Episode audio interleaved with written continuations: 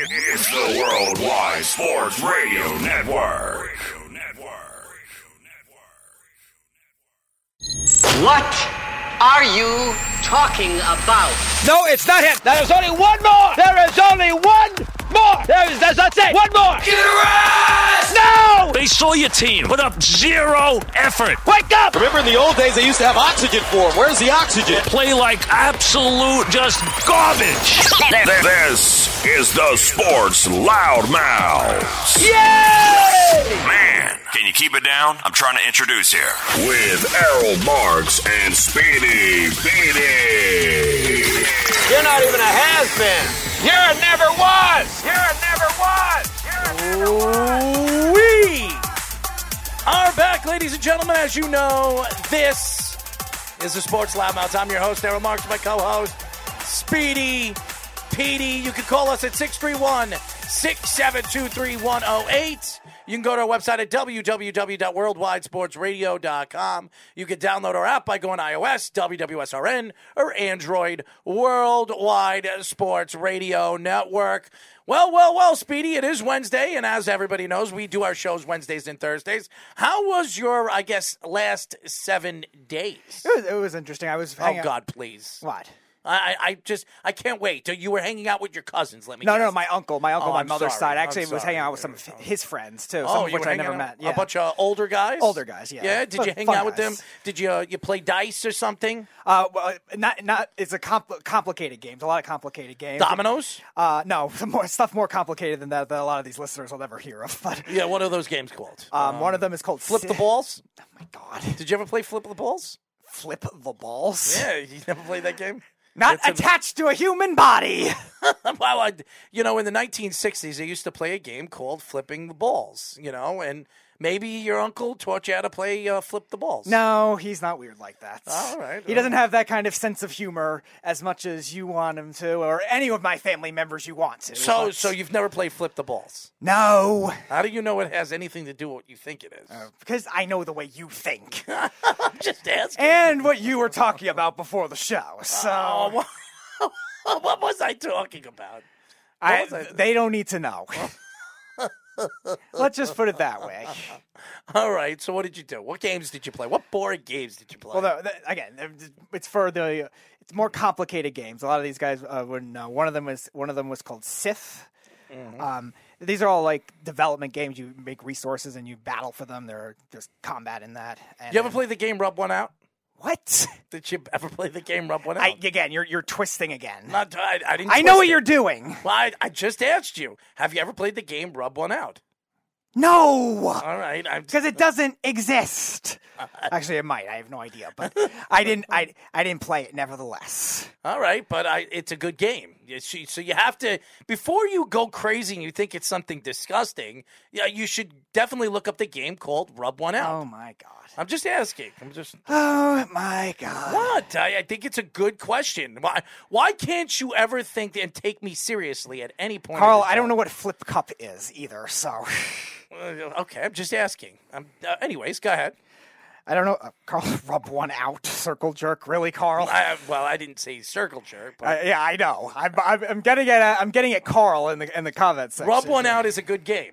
So just, I'm just. getting- Okay, all right, that's enough. All right, That's So- enough. So what else? Sith. What else? And then, uh, what the is other- this like Star Wars or something? Uh, no, it, it's a variation of it's a combination of like you develop stuff, resources, and then you also build stuff to battle too. it's Mm, how not Star. It's not Star Wars. Boring. directly. It's complicated. It's complicated. Mm, put it it's way. definitely complicated. Yeah, he he does a lot of these. I think you should play the game Rub One Out. of course you do. It's probably easier for you guys, you know, and you probably win. oh my gosh. Anyways, what's up, Nick? Nathan. Anyways, go ahead. Nathan, Nathan, just just avoid all this conversation. I'm just I, there is a game called Rub One Out. okay. Okay. So, I could, all right. So I- I- that's it. You played Sith. What a board game. all right. It's boring. What else did you do? Uh, we also watched a couple movies and What uh, movie new- did you watch? What um, movie? Oh, My Spy, which was a pretty funny one. Uh, how fun. Ry- Ryan Reynolds, Ryan Reynolds is in, is in that one. It was a very funny one. I also watched um, Mm-hmm. with uh, with The Rock and Ryan Reynolds uh, with, and uh, Mm. uh, Gal Gadot. I'm drawing a blank on the name of it now. Mm. Um, was in a was in one too. Yeah, Nithin says, "Is there any hot girls at work today?" Yes, there was Nithin. Anyways, oh well, uh, that was it for Speedy. Uh, what a wonderful, Notice, that was the name of it. what a wonderful weekend Speedy had. Uh, Uh, really, Carl? boring games. Out outcome for Come on. Speedy if he played rub one out. I think Carl, it's not about the journey, or it's not about the results. it is about the results. Of course you do. it's a great game, and you should learn how to play. Oh my god. and and so should your uncle and your whole family. I mean, Oh my god. It's definitely a game that uh, you could play with all family members. Anyways, uh, at 9.30, we'll be talking to NFL draft defensive tackle prospect from LSU, Neil Farrell. He will be joining us. And at 10 o'clock, we'll be talking to Mile High Huddle Broncos analyst and draft scout Lance Sanderson. Uh, we'll get into the whole Russell Wilson trade with him and his thoughts moving forward with the Denver Broncos and what did the Denver Broncos really have to trade to add Russell Wilson to the mix. So we'll get into that a little bit later in the show. Actually, we'll talk a lot of football. There's a lot going on in football today. Baseball seems to uh, uh, being coming. I, I think that they're starting to move forward with some of these agreements. Uh, the shift. Uh, I've been reading that the shift will be thrown out of baseball uh, as uh, as everything moves forward. The DH hasn't been uh, has agreed upon. So uh, there's a lot that's going on right now. There's a lot of green. I think the shift. I've been telling everybody all the time. I think the shift has ruined baseball, and I think it will open up the game, open up the offense for a lot of players like uh, Joey Gallo, who everybody shifts against, and it doesn't really benefit him. So I, I think a lot of players are going to benefit. It could, and I believe a lot of these players will have longer careers taking away the shift. It, it definitely affects the swing. I, I know what you're going to say. All you baseball fans are going to say, well, the professional baseball players, they make millions and millions of dollars. It shouldn't matter. But um, I, I- do believe it has affected it it has affected the game. So we'll get into the whole baseball thing, but a lot of football today. And if we could squeeze a little basketball and hockey in, we will. Uh, but we have guests as well. So uh, why don't we get into some football conversation? Because uh, the combine was this past week. So much to talk about with the combine. And, I, I will say this: I've been talking to Jeff all week uh, if not text via text. Uh, we did talk today on the phone, and we were talking about the combine, and and a lot of people like Jeff really don't believe that the combine uh, really means anything. It, it doesn't benefit a lot of these players as much as people think it does. Now, I think that if you're a low grade type of prospect and you're, you're going to be a fifth round pick or a fourth round pick, you can absolutely move up in the draft if you have a good combine.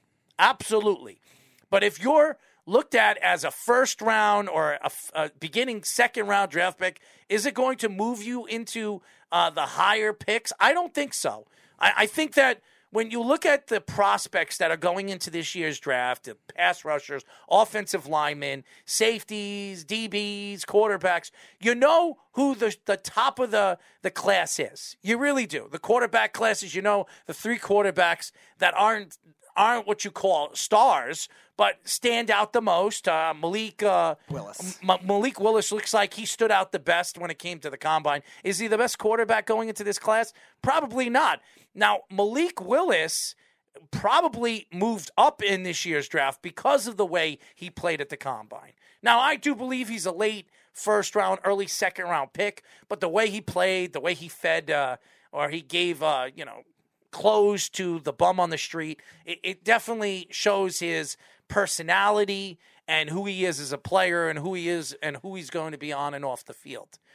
But uh, you look at this year's uh, draft class, a lot of people, we've had a lot of uh, fantasy guys and, and draft guys on this show over the last couple of months. And some people say it's a weak draft. Some people say it has a lot of depth. And, and some people say that this, this class is a lot better than people think it is. Now, what we saw at the combine is very simple. The wide receivers in this year's draft are probably the fastest we have ever seen them. I, I mean, how many wide receivers ran a 4 4 or under? I mean, you're talking about, I would say about 15 to 18 wide receivers ran a 4 4, 4 4 5, or even lower 4 4 3 7, 4 3 8, 4 2 6. I mean, it was absolutely ridiculous how fast the wide receivers were in this combine. Even the corners in this combine were very, very fast this mm-hmm. year. DB record four two three. So I, what what did what did we see? What did we learn going into this combine? What we learn is that this this draft class is very athletic. And we could see super superstars come out of this draft class, players that you wouldn't expect, players that we wouldn't believe that were third third round grades, fourth round grades. That could be stars, could be defensive players of the year or offensive players of the year, you know, moving forward. Now, uh, again, we look at this class and, and, and nothing really sticks out in the beginning of the draft. I mean, obviously, we know who Evan Neal is and, and how good he is as an offensive tackle. We know who Hutchinson is and, and how good he's going to be. A lot of people believe another J.J. Watt type of player. Thibodeaux, who going into this season, this college season, was the predominant number one pick, fallen out of everybody's, I guess, draft top five, which is ridiculous. Yeah. How talented this kid is. And, and, and again, he didn't really run the combine, and I, I don't blame him. I, I believe he's going to wait until his pro day, just like, uh, you know, obviously London. Drake London didn't really do anything at the combine because he has a lot to prove at his pro day. He wants to make sure that he's 100% healthy before he gets on the field and he shows what he can do. But what we saw uh, as far as the combine is concerned is we saw a, a bunch of talented kids. I mean, you pull up some of these, you know, numbers at the combine. We go from corners. You have uh, Davis, uh, Jalen Davis from Alabama. He he ran a four three nine. He benched fourteen.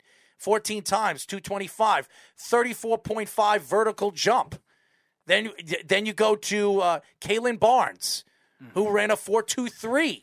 You know, he, that's all he did. He didn't do anything else. Andrew Booth, ran um he didn't run anything but he, he his wingspan 76 7 8 i mean there's so many things that we saw uh, all these different guys. Coby bryant. Everybody keeps talking about the old kobe bryant. Yes. A 4.54 I, I mean and even trey burks who actually did run and do all his combine you know his workout he didn't now he he wasn't lightning fast but his strength isn't his speed. His strength is his power, his route running. Um, and, and, Speedy, you love him. You I love do. him. And four five is good for his size too, in terms of the metrics of comparing. Uh, Shane Hallam was talking about that last week too, like comparing his size in terms of the average speed for a guy. And Treylon Burks well, four was a four five, which is still very good for his size. I don't think anyone was expecting him to be DK Metcalf. Mm-hmm. And then there's, you know, obviously the defensive lineman, uh, the defensive lineman, defensive tackle, Jordan Davis, yeah. who uh, is a beast of a man. Me and Jeff were talking about him today. Six foot six, 341 pounds. Uh, I mean, his hand size is 10 and three quarters. It's, it's ridiculous. And he ran uh, a 40 yard dash 4.78. I mean, that's faster than some quarterbacks. Uh, yeah, it was faster than Patrick Mahomes. And here's the other part, too. His teammate, Devonte Wyatt, ran 4.77. Uh, it's unbelievable. Vertical jump, 32. Uh, broad jump, 123. I mean, this guy is a beast of a man. He really is. And uh, he's going to be a run stopping beast. Now, uh, I was talking to Jeff. I said, where do you see him being drafted? He, he sees him being drafted between 12 and 20.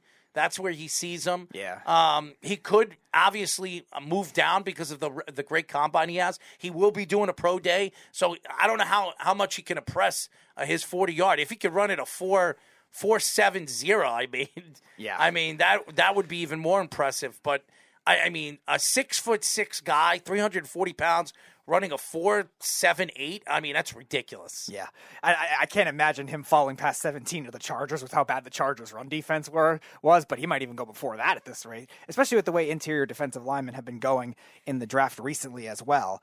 Uh, Snug says the Broncos are going to trade Russell Wilson for uh, to Tampa Bay for Tom Brady. The Denver Donkeys really want another ring. Mm. It would be in- more interesting to see if people figured out how to go sideways in this draft. No one would see it coming. Hell, the defensive tackles were fast. We have learned that pretty much all pro football players are fast. Well, yeah, so some of the offensive linemen were fast too.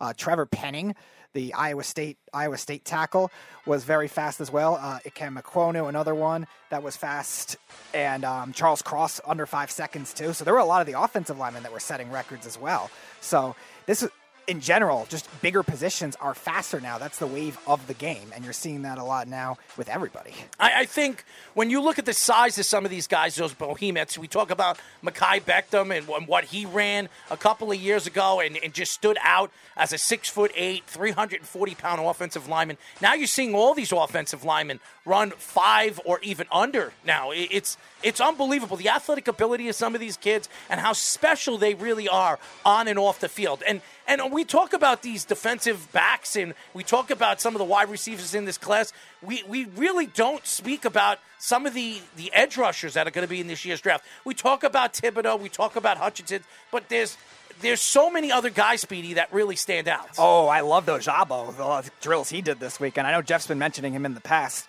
I know he was a little bit downside for playing alongside Hutchinson, and people were thinking, oh, he's barely a first round pick a lot of the time. But then he started rising into the middle of the first round, and he was fast too. He was agile to the outside. I'm now encouraged with the Giants potentially taking him at seven if they stay at seven. Uh, and if they, if they go offensive line at five, obviously. Now, if one of the pass rushers follow them, it creates a lot of different scenarios too, where the Giants could end up going in different directions as well. I'm also encouraged, especially like I mentioned before with Penning, because how fast he was. He was also the best with the three cone drill for the offensive line too. So a lot of these other guys making a difference. George Karlaftis looked good. He wasn't as fast, but we weren't expecting him to be as fast because he was he's more of a not power rusher per se, but he's a bigger guy, so he wasn't going to be as fast. And then Jermaine Johnson as well, very impressive for him as well. And yeah, there's going to be a lot of depth when it comes to these uh, these edge rushers, especially, and offensive line too. There's going to be a lot of depth as well. The two two players from Kentucky as well did, did very well. Uh, the kid Abraham Lucas from Washington State, who was a projected second round pick, four nine two. There's a lot of guys that are really doing well with these big guys. I will say this: uh, Ikem Ekwonu, who who absolutely had a fantastic combine. He really stood out. Some people say he moved up when it came to some of these offensive linemen. Yep. Some people say he could be the number one pick in this year's draft over Evan uh, Evan Neal. The way he played and the way I mean the way he ran the combine, uh, running the forty, do, doing all the different.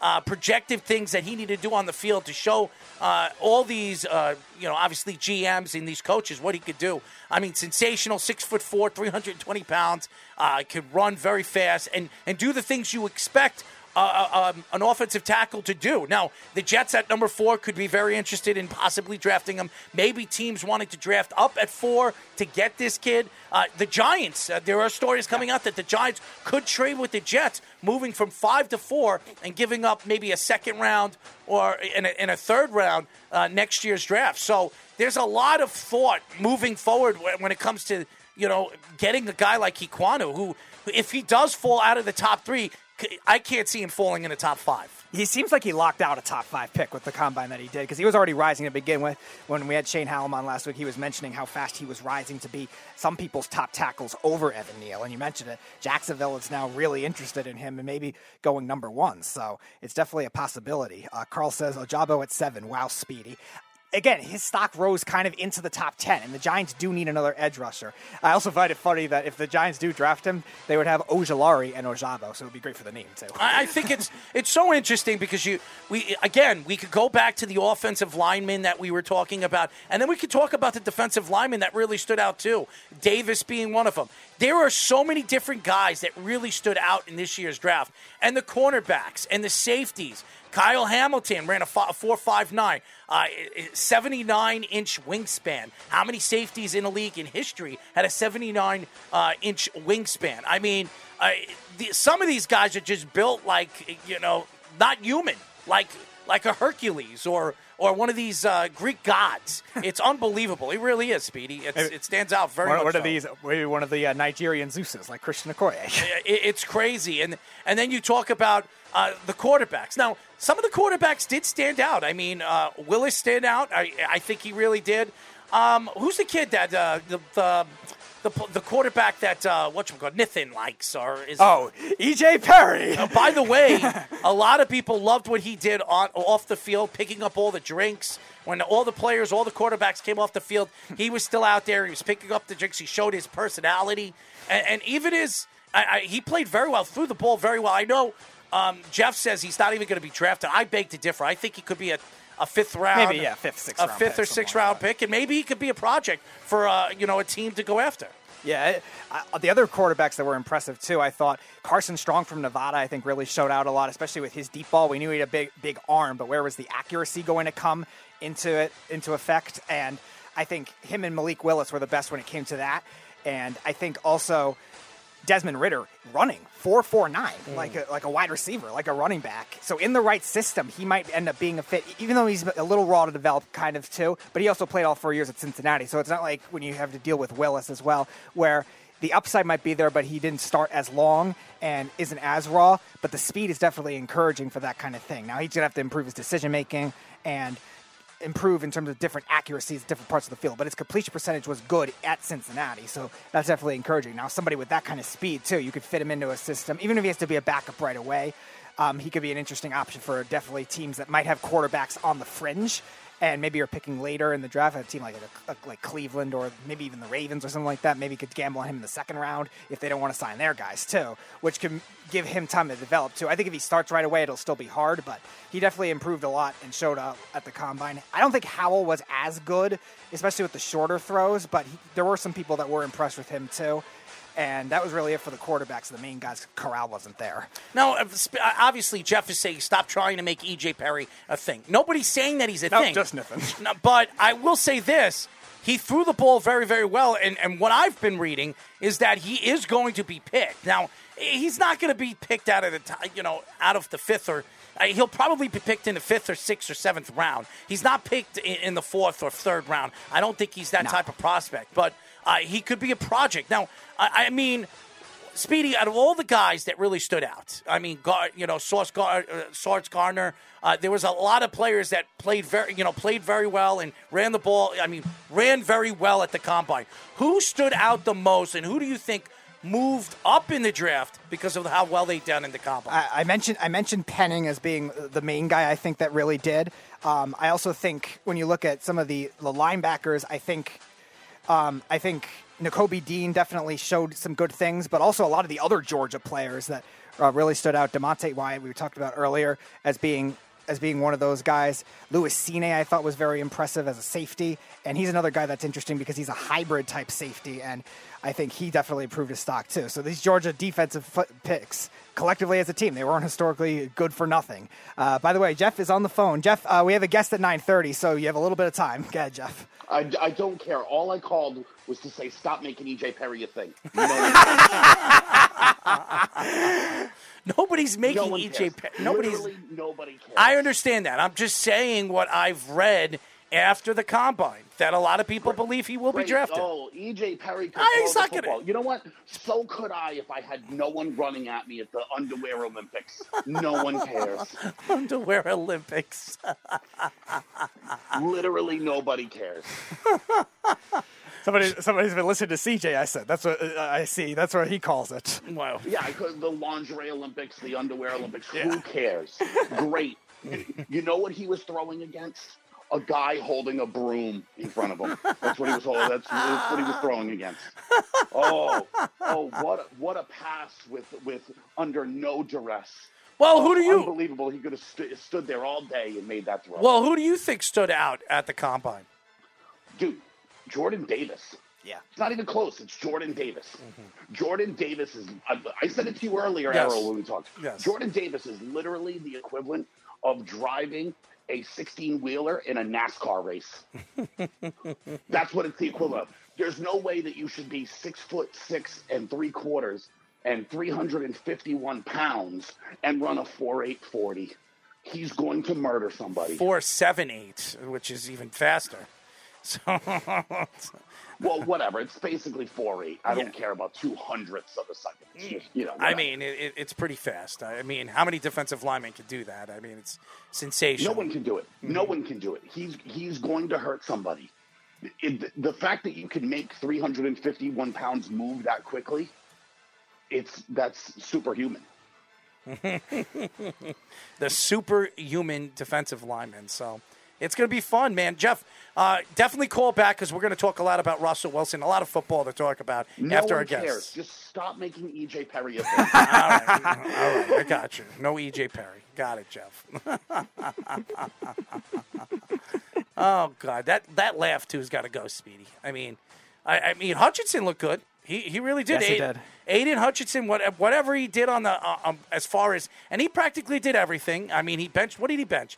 I think twenty six or twenty seven times. I mean, he looked really good. I, I mean. All in all, a lot of these guys really stood out. I mean, the speed of the wide receivers in the corners, even the speed from the defensive linemen, I- very really did stick out. And and the offensive linemen, like you said, Speedy, there were a bunch of offensive linemen that really, really stood out in this year's uh, combine. But the pro days are so very important to some of these guys, and uh, I'm sure uh, this next guy that we're going to be adding, uh, and he's going to be coming in in a few moments.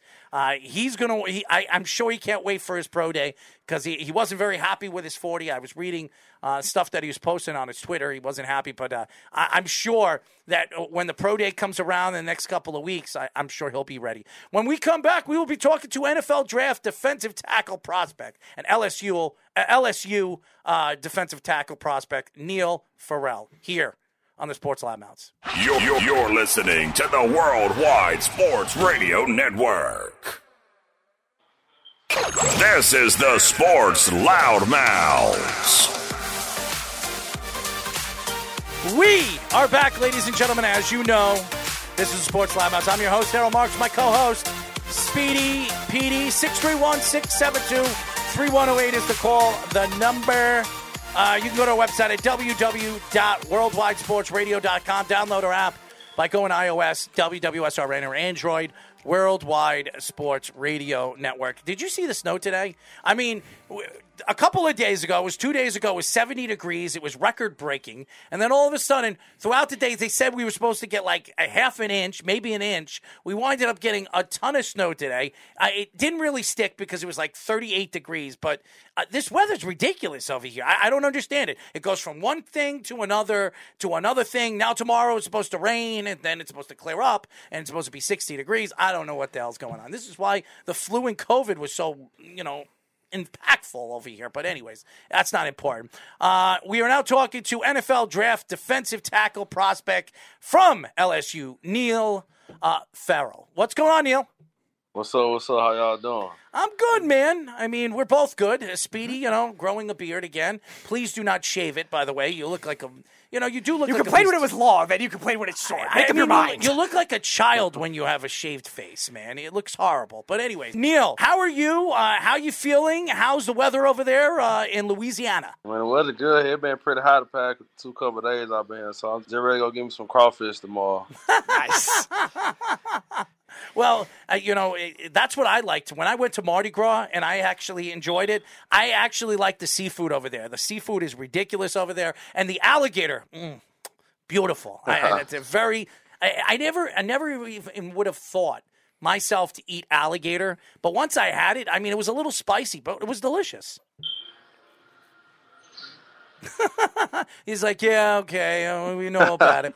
So do don't we? really eat all that. I know, I know. You you, you got to get in shape for the combine and, and obviously your pro day. Tell us a little bit about uh, experimenting uh, and obviously experiencing going over there to the combine and, and obviously working out in front of all these coaches, all these GMs. What was it like stepping on the field with all these defensive linemen?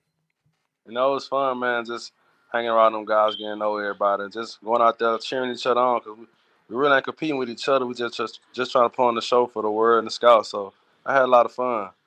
So there were three drills that you participated in at the combine. Um, 5.41 you ran in the 40 yard dash, which for a defensive lineman is, is very good. We're seeing a lot of these fast defensive tackles. We were talking about it in the beginning beginning segment. And was there a drill that you enjoyed the most out of the three drills that you did? And uh, if so, what was which one was it?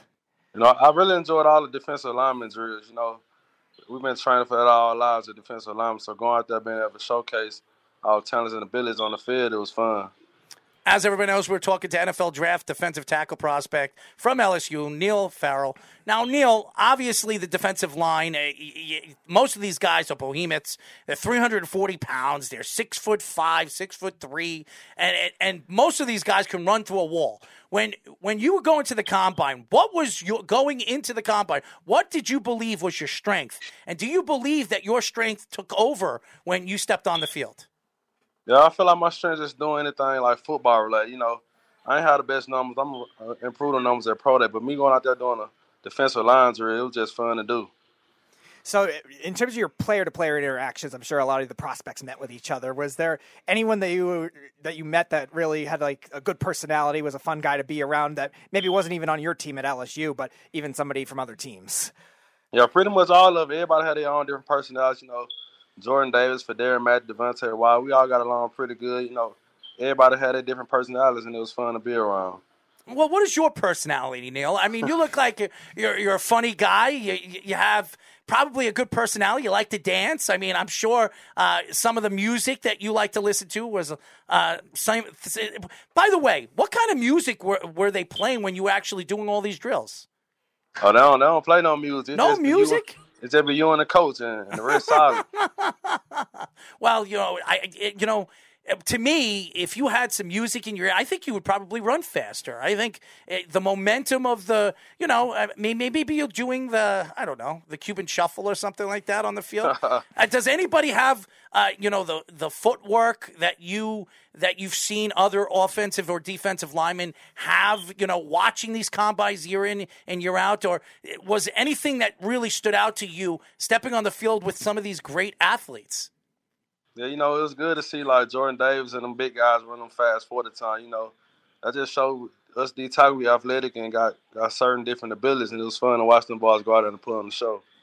So let's go to the 19, 2019 LSU national championship season. Undefeated. You were a big part of that defense on that defensive line, had three sacks that year, very good run stopper.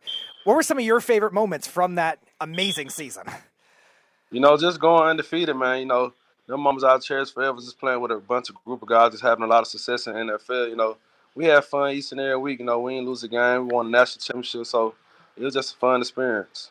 Uh, as everybody knows, we are talking to NFL draft defensive tackle prospect LSU Neil Farrell. Uh, you were talking about that championship year. What was it like playing with Ja'Marr Chase or that unbelievable quarterback that's playing in Cincinnati right now, who went to the Super Bowl? What is it like playing with both those players?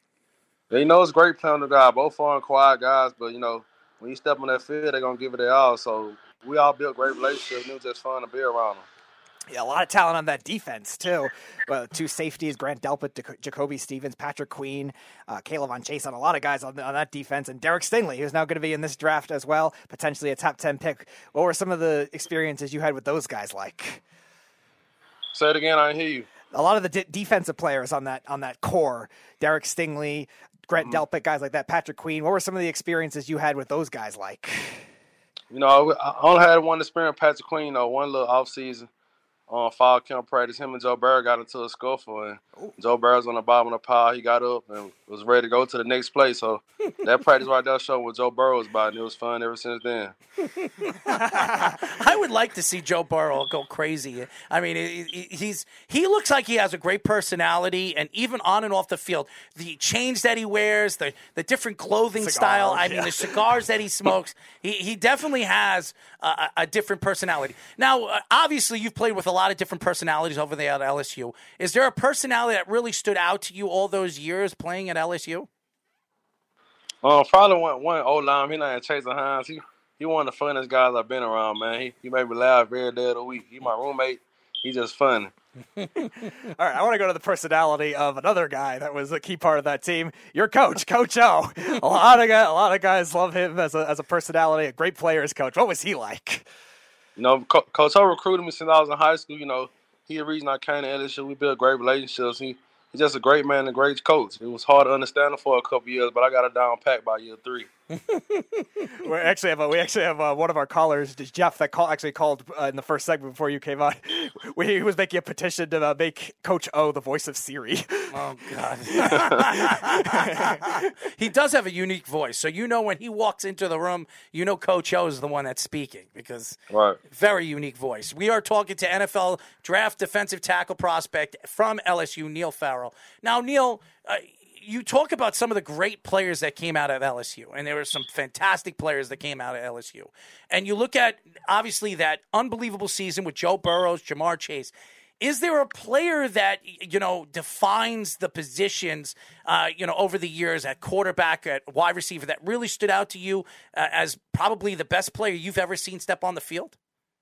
Yeah, I go with Joe, Joe Burrow and Ja'Marr Chase, Justin Jefferson, just Terry Marshall. You know, I also said some guys held the field their position. You know, some a lot of people gonna remember forever. Mm-hmm. So this draft obviously has Derek Stingley, who's the LSU's best graded prospect. A lot of people thought he was going to go top five. Now they're thinking more top ten. So what do you think? What do you think about him and, and the way he played on the field, especially that rookie year where he was sensational for LSU? And what was he like as a teammate? Yeah, you know, Derek, he'll know the quiet one, but when he step on the field, he the best part on the field, man. It was it was fun and great sharing the field with him because you know they ain't gonna throw his way, so they're gonna hold that ball long and let the D lineman get to the quarterback. So you know, it's always great having players like him on the team. Neil, obviously you're going to be drafted in this year's draft, and some people say you're a late third round, early fourth round pick. Where do you see yourself in this draft, and do you believe that you should be higher than where everybody's projecting you to be? You know, I'm, I definitely feel like I'm a top 100 player, day two player, but you know, I put in a lot of work on the field. You know, I ain't had the best numbers at the combine, but that don't define me as a player. You know, you, you can turn the tapes and be dominating any SEC opponent. So I feel like the cards gonna play what they dealt. So do you have a uh, do you have a any coaching connections in the NFL that you talk to at the combine? Uh, uh, any scouts that in particular uh, really you had a positive experience with, and if so, what teams were that, and and uh, is that something that you would want to go to? You know, I don't have no um coach in the NFL that I really know, but you know, I talk to pretty much every team. You know, every team pretty much like me, and I'm just just a waiting game at this point. We are talking to NFL draft defensive tackle prospect from LSU, Neil Farrell. Now, Neil, I, I just saw your hands, man. You have massive, massive hands. I mean, look at those hands, okay? uh, going to the combine and, and, and shaking some of these defensive tackles and offensive linemen's hands, who had the biggest hands at the combine that you saw? Biggest hands. I don't really know who had the biggest. I didn't really shake too many people's hands. So I look at the measurements and just compare everybody's. you got mittens, man. I mean, yeah, you don't even need a baseball glove. You can catch it with your hands. No need to worry about hand size this time. Oh no. Speedy, don't use those words. no, yeah, no, no. Sensitive topic on Twitter. Nope. Nope, can't downgrade that. So any is there any prospect any any prospect that you were watching at that particular combine that maybe you did not face at LSU or that you faced at LSU head to head? They were like, wow, it's even better, even better for the NFL level. Any of those experiences with any offensive lineman head to head as well? I also just watched my my my buddies back at LSU, Austin Deculus, Ed Ingram, and Chasen Hines, and Damone Clark. Pretty much just rooting on for my guys. Wish success upon them. Neil, uh, obviously, all these different players coming out from LSU this year, going into the draft. Is there a player that we are not talking about that really is going to stand out for some of these, uh, you know, teams that are going to be interested in drafting in the third, fourth, fifth round? Is there a player that we nobody's talking about that you believe could be a great NFL talent? I feel like Jontre Kirklin, you know, he came out this year. He's down there training where I'm at. And he's just a cold blooded athlete. He can jump, he can run, he can throw, he can catch. And I feel like he's gonna shock a lot of people at pro day with his combine numbers. So moving off of the combine, growing up, did you play outside of football? Did you play any other sports? And also, what were some of those experiences like? What other sports got you got you into just being a great athlete like you've been? You know, I came up. I was I was a hippie first basketball player, so I played center. You know, that was my dream coming up. But ain't too many six four centers in the league, so I had to transition somewhere. well, you're you're six foot four, and I'll tell you this right now: six foot four isn't big enough in the NBA. I mean, the point guards right. are six three, six four. So, right. uh, but uh, your size and your ability and your athletic ability on a football field, uh, you know, when we watch LeBron James at two hundred, he's really two hundred and seventy pounds, six foot eight, as an athletic build the way he does. I mean, he could absolutely be a great NFL player, but uh, uh, he picked the right sport, as we could see. Um, we are talking to NFL draft defensive tackle prospect from LSU, Neil Farrell. So, Neil, who was the best quarterback in college that you ever played against? Best quarterback I ever played against. And that's a tough. It probably have, it, it probably had to be Tua. You know, he he won he won the biggest, but he he was a smart quarterback. So I'll give it a Tua. He was he was a good a good battle. did you have a in the five years you were at LSU? Did you have a favorite play and moment in your in your playing career? Obviously, the national championship is the biggest game, obviously, that you won, but a, a particular p- play that you liked from an individual standpoint, what would that be and why? Well, probably this year against Alabama, me having that sack, you know, we was down, down one possession, you know, and it was third down sack, and it was a big play big play for the Tigers. So I feel like it was one of the best plays of my career. Yeah, you guys hung tough in that game. I remember that. All right, last question for me because uh, I know you have to go. It looks like uh, what, do you, what do you have behind you, by the way? What picture is that over there? What do you got behind you? I don't really know what to say. I just like just like getting pictures just to hang on the wall. You know, I'm the same way. I buy pictures just to hang them on the wall because you don't want a blank wall. I mean, you, people Right, look at you. I mean, so uh, obviously, you know, you're playing in LSU, and LSU is a very well known college football. Did you ever think to that you ever had the opportunity to go to Alabama or or, or Georgia or any of these other schools? Was it always LSU when you were you were when you had to decide where you wanted to go to college? no, I was out of Alabama, Florida State, USC, and um, I think it was Auburn. I don't really remember. Been a little while, but y'all pretty much had a bunch of. I could have went anywhere I wanted in the country, but me and Coach O just built that great relationship, and I like where their program was going. It was pretty much a no-brainer for me to go to LSU. All right, last question for me. One NFL offensive lineman that you're looking forward to battling against, and a quarterback and a running back that you're looking to tackle in the NFL. Um, a quarterback. I want to see Tom Brady gone, Drew Brees gone. So I got, I guess Patrick Mahomes next on the list. So I want, I want to sack Patrick Mahomes, and the center I want to go against any vet center, probably Jason Kelce, or somebody like that. And the running back, you know, everybody want to pop Derrick Henry, so I want to get him in my hands one day. All right, uh, AFC West, AFC South teams that might be facing head to head. Neil, uh, Neil's coming for the Neil's coming for you. Maybe maybe the Raiders, maybe the maybe the Chargers. Chargers could definitely use run defense. So I don't know. How about the Jets? I mean, coming to my team over here. Come to New York, man. Uh, you'll love it over here. the food's delicious over here. You'll get bigger, stronger, and the people are just asses. So you'll love it here, man. It's perfect for you. so before we let you go, uh, what is you know if, if you get that first sack, you know your first sack in NFL in your full, your your NFL season, what kind of dance would you give us? I mean, are you going to do that little? I don't, I don't know. I mean, I've seen some crazy dance. Ja'Marr Chase had like seven, eight dances this year that really stood out to me. Is there a particular dance uh, that you're you know before you step on the field that just stands out to you that we're going to see uh, the great uh, Neil Farrell do bef- before uh, you know before he sacks somebody? Yeah, you know, LSU got a tradition with the receiver doing the Griddy, so I'm just gonna bring that Griddy out for the big boys. Ain't nobody pulled it out yet, so I'm gonna be the first to do it for the big guys. Well, you look like you have a good personality, so I, I, I could see you doing like some kind of like break dancing or something, spinning on your head. I mean, I could see. well, anyways, uh, Neil, we really appreciate you joining us and taking the time, uh, and we definitely would love to get you on after you get drafted. I, I really hope you get drafted from one of the New York teams over here because I think both New York teams, both the Giants and the Jets, need defensive line help. And I think your personality and who you are as a person would fit here in New York. I really do believe that. So thank you for joining us. Tell the fans how they can find you on social media.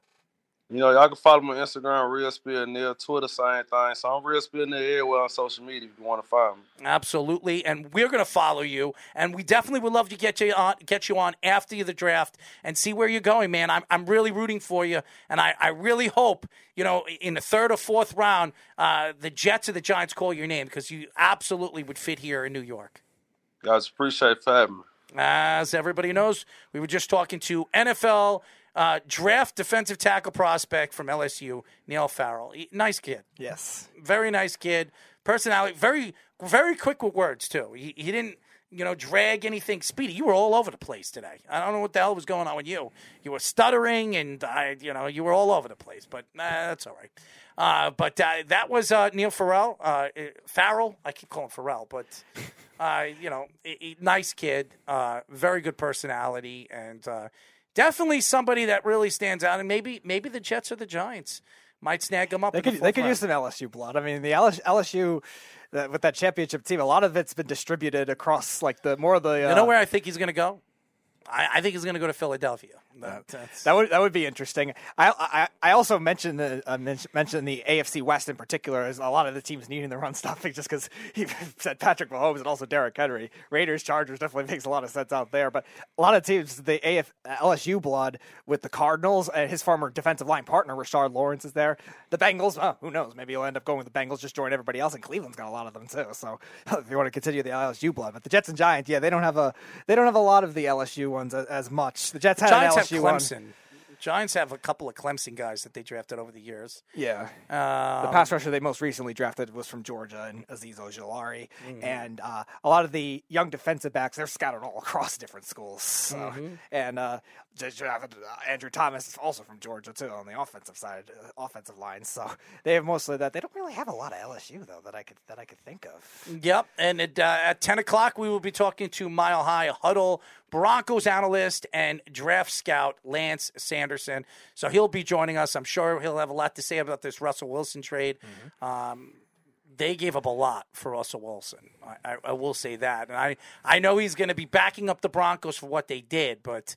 Uh, and listen, they didn't give any real starters when it came to their defense, and their strength is their defense. And going into this season, uh, you know, you bring in Russell Wilson, you didn't trade away any of their. They did give away Noah Fant, which I- I think giving up a tight end that talented.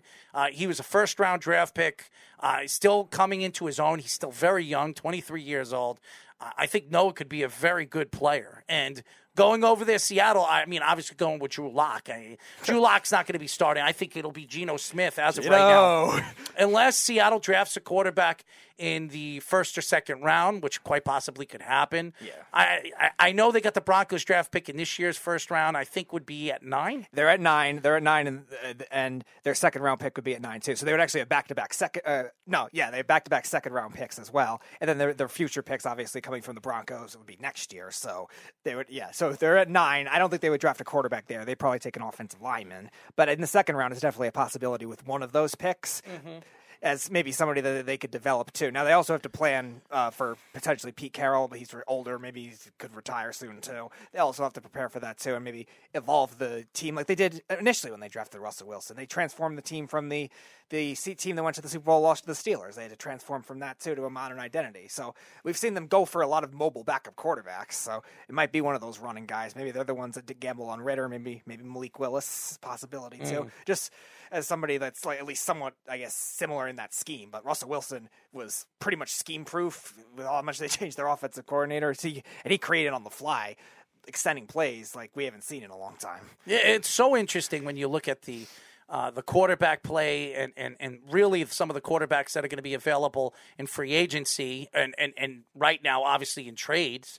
Uh, Russell Wilson now getting traded to the Broncos. Deshaun Watson is still available. Now, I, I don't know what team is going to take a you know a flyer out of him? I, I really thought it was going to be the Washington Washington Commanders. I thought they would be very interested in a guy like uh, Deshaun Watson because uh, take a chance with him. You, you get yourself uh, one of the best, one of the top five best quarterbacks in the league. I know he's missed two years of football, but he's still very very talented and still very very young.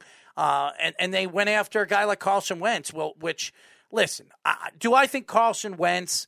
Uh, is is going to be a guy that's going to light up the board. He's not that type of quarterback. Now, Carson Wentz had a very good season with Indianapolis this year, but on and off the field, there was some uh, there was some stories coming out that it wasn't because of his on the field play; it was his off the field situations. And I I don't know, you know, obviously some of the stories will probably come out now that Carson Wentz was traded to the Commanders, but there was a lot of stories coming out that um, Carson Wentz wasn't getting along with some of the players in the locker room. Mm-hmm. And if that's the truth, uh, they had to move on from him. Yeah, that was a lot of the problems that they were having in Philly too. When initially when they won the Super Bowl, because Nick Foles won the Super Bowl, a lot of players liked him more than Wentz, and uh, there was a lot of argument there. Obviously, what happened last year with Doug Pederson didn't help either. So yeah, it might end up being one of those types of cases. Now Washington again is so thin to the quarterback position, they might have to gamble. And Frank that kind Reich of is, is is the guy that drafted him. Frank Reich really liked him, and and watching Hard Knocks, guys, I watched every single show of Hard Knocks. It looked like him and Frank Reich was like it was like a match made in heaven. And then all of a sudden, in the second half, the last four games of the season, where Indianapolis could have sneaked into the playoffs, which I thought was going to be Indianapolis could have been very dangerous. They fell out of the playoffs. You know, the last two weeks of the season, and and now all of a sudden, Carson Wentz is getting traded uh, to the Washington Commanders. Remember, they gave up a first round draft pick to Philly because of how Carson Wentz played this year and the games that as many games that he played this year. So, um, who do I think win the trade? Oh, absolutely, the Washington Commanders, because all they had to give up was two third round draft picks. Yeah, it also and de- flopped uh, second round picks. Right. It also depend on if they could shed the other cap because we knew Washington needed a quarterback anyway. But that twenty-eight million dollars this year he'll be making. Now they're only they only have five million dollars left. There are rumors that say they might cut Landon Collins and a couple of the other their other As well as they should. uh, defensive players that they've spent for a lot of the linebackers that didn't that didn't play. I know uh, Ron Rivera tried to bring back Thomas Davis. I think some of that money is also dead money. So we'll have to see how Washington manage On paper, yeah, they I would say they won that trade too. Only two thirds is not too bad, and then just swapping seconds. It's not it's not too bad. Both teams are in the middle of the Uh, draft. why did I say flopping? But uh, swapping, flopping. I mean, well, Carson Wentz might flop on the field. Who knows? or he might get hurt again, especially in Washington, where it seems like all the quarterbacks get injured all the time. So, Well, I, I- again, I, I think it was a good move by the Commanders because uh, they were the Pittsburgh Steelers were very interested in Carson Wentz, and I was very surprised they didn't pull the trigger before the Commanders did. But I think the Commanders did it before, uh, obviously, uh, any other team did. And I, I think what what the fact is is that we don't know where Kirk Cousins is going if he stays with Minnesota with the new coach there. Uh, there there's still quarterbacks that are going to be available. It doesn't look like Kyler Murray's going anywhere. No. Uh, after what his agent has said and the story, you know, actually his agent took read what Kyler Murray were, wrote on a piece of paper. I, I don't know what the hell was going on over there. I mean, uh, Kyler Murray, I think, has his head so far up his ass uh, after what happened. Uh, you know, ha- happened in the playoffs. I, he looked horrible in the playoffs. I, I love Kyler Murray. I think he's a talented quarterback. He's a top ten talent. Uh, he still needs to figure out who he is in the playoffs. But there's a lot of quarterbacks trying to figure out who they are in the playoffs. There's not many quarterbacks that will go in year in and year out and play well. Peyton Manning, great player, one of the greatest quarterbacks of all time. Wasn't a great playoff player. Drew Brees, one of the greatest quarterbacks of all time. Wasn't a good playoff player. I, I mean, even Aaron Rodgers, one of the, if not the greatest uh, I've ever seen, one of the greatest quarterbacks of our era. He is not a good playoff player. So, I- mean, and then there's obviously, you know, obviously Tom Brady and all those other guys, but uh, and, and uh, Ben Roethlisberger and Eli Manning. even Ben Roethlisberger after his Super Bowl was kind of uh, second Super Bowl was kind of streaky in the playoffs. Still has a that, very good record in the playoffs. Yeah, but even but like after that second Super Bowl when they beat Arizona, kind of after that, it's kind of they had they've had some weird losses too, and games that they either won where they won with defense or something like that, where it was underwhelming. But you also have to look at his record and what he did in the playoffs in his whole career, and he won two Super Bowls. He he Ben Roethlisberger was a good playoff quarterback. Sure. Okay, so Joe Flacco was a good playoff mm-hmm. quarterback. Excellent. You know, so I, I mean, there are quarterbacks that stand out in the playoffs, play better in the playoffs than they do in the regular season. And, and then you have guys like Tom Brady that are just freaks of nature, or Joe Montana, who's a freak of nature, or Steve Young, who's a freak of nature, or John Elway, who's a freak of nature. So I, it- there are quarterbacks that do play in the regular season and play in the playoffs. They are good quarterbacks. So it, it just, again, uh, you talk about some of the quarterback. Deshaun Watson still available. I think a team should definitely take a flyer on him. They'd be very stupid not to. I, I know this whole, you know, obviously is court court case, but it's not. It's not criminal. He's not going to jail for this. Okay, so and I think the NFL being that he's been suspended and, and, and he's not playing right now, how could the NFL suspend him anymore when when he does get uh, when he has to pay off these these ladies or whoever he has to pay off for all the situa- the situation that he's in? So again, I would take a flyer on Deshaun Watson because he's still 27 years old. He still has a tremendous amount of time. Remember, it's two years he hasn't played, so his his, legs are now under him, and, and I still think he's he's the top five quarterback in the league when he's when he's 100 percent healthy. The dilemma with Watson is going to be rest versus rust in terms of yeah, he may be he might be healed up well, but Yeah. how much in football shape is he in, and how much will be? I wouldn't worry about that. Guy's an athletic beast. I, I, I wouldn't worry about that. Guys like that. I, you you give him a couple of games, you give him three, four games. I, you don't think he's running. You don't think he's throwing the ball right now. Now, obviously, he's not playing at the NFL speed, but the guy is a tremendous talent. And you want to talk about, uh, you know, at the time before he he he, he had this problem, you know, with with what he had on and off the field. He was one of the top three, top four quarterbacks in the league. And now it's been a year and a half and he hasn't been on the field and everybody's throwing him to the wolves because, oh my God, it's supposedly he, he, he had sexual contact and whatever he was doing to 20 different ladies, which I, I doubt he did to 20 ladies. all in all in all, I think as a result, there's going to be other quarterbacks traded first because I think, uh, Probably. especially a team like the Colts too, now that they have that vacancy too. A lot of these other teams, I would, ab- if I were the Colts, I would go after Deshaun Watson. If Yeah, I was the Colts, I, I think they're going to try one of the veteran guys first, though, just because one, they have the money to do that, and two, I, I think the Colts are building a, at least a good stable in terms of like not having a lot of guys with off-field issues either. I think I, I think the culture there is good. They're trying to make it kind of like the Chiefs with the Chiefs GM, uh, former GM being there now too. So I, I think they're going to go after somebody else first, but I still definitely still a possibility. Uh, Snuggles this is it could be criminal. They are waiting on the grand jury. It's not going to be criminal. I, everything that I've read, everything that's come out, it's not going to be criminal. I know a lot of people want to throw him to the wolves, and I and giving up on him. And, and listen, I I don't know what the story is, and, and and some of the stuff that has come out, and some of the stuff hasn't come out. We don't know the full stories behind it. But I, I if it was criminal, it would have came out. This happened a year ago. It would have came out already. So yes, they're going to have to decide with the jury and the judge. There's no way they're going to make this criminal. This is not criminal. I, I and, and to me, if I was a team right now, I'd still take a flyer on Deshaun Watson. You're not going to have to give up a first round draft pick for him. No, not You're not. You, you, you give up a second, give up a third. I take a chance because even if he's sitting on my bench after this situation is done, you have one of the best, one of the more talented quarterbacks in the NFL right on your bench. It, it, it'd be stupid not to go after. Before, him. before we go to break, I just want to Yeah. bring up this rumor, uh, this potential thing too. What? Now that now that they don't have Russell Wilson, maybe it's a last ditch effort for Seattle, maybe to try Deshaun Watson swing for the fences. Pete Carroll's probably going to retire. So. No, they're rebuilding. I, I think DK Metcalf will be gone soon. Oh, I do too. uh, Lockett, who had a f- sensational year, just got a lot of money. I think they move on from Lockett. There'll be a lot of teams interested. The Jets being one of them, looking for Mm-hmm. a speedy guy on the outside. Uh, DK Metcalf's another guy that the Jets could be interested in. Oh, Jimmy Jardine is salivating about Metcalf. I don't want him. I, I, I wouldn't want him want either. him. I wouldn't want him either, just Don't because I. I worry about what kind of scheme fit he'll be. I, he's, he's a bigger body guy that isn't a great route runner. I think Lockett would be a much better fit, even though he's a little older.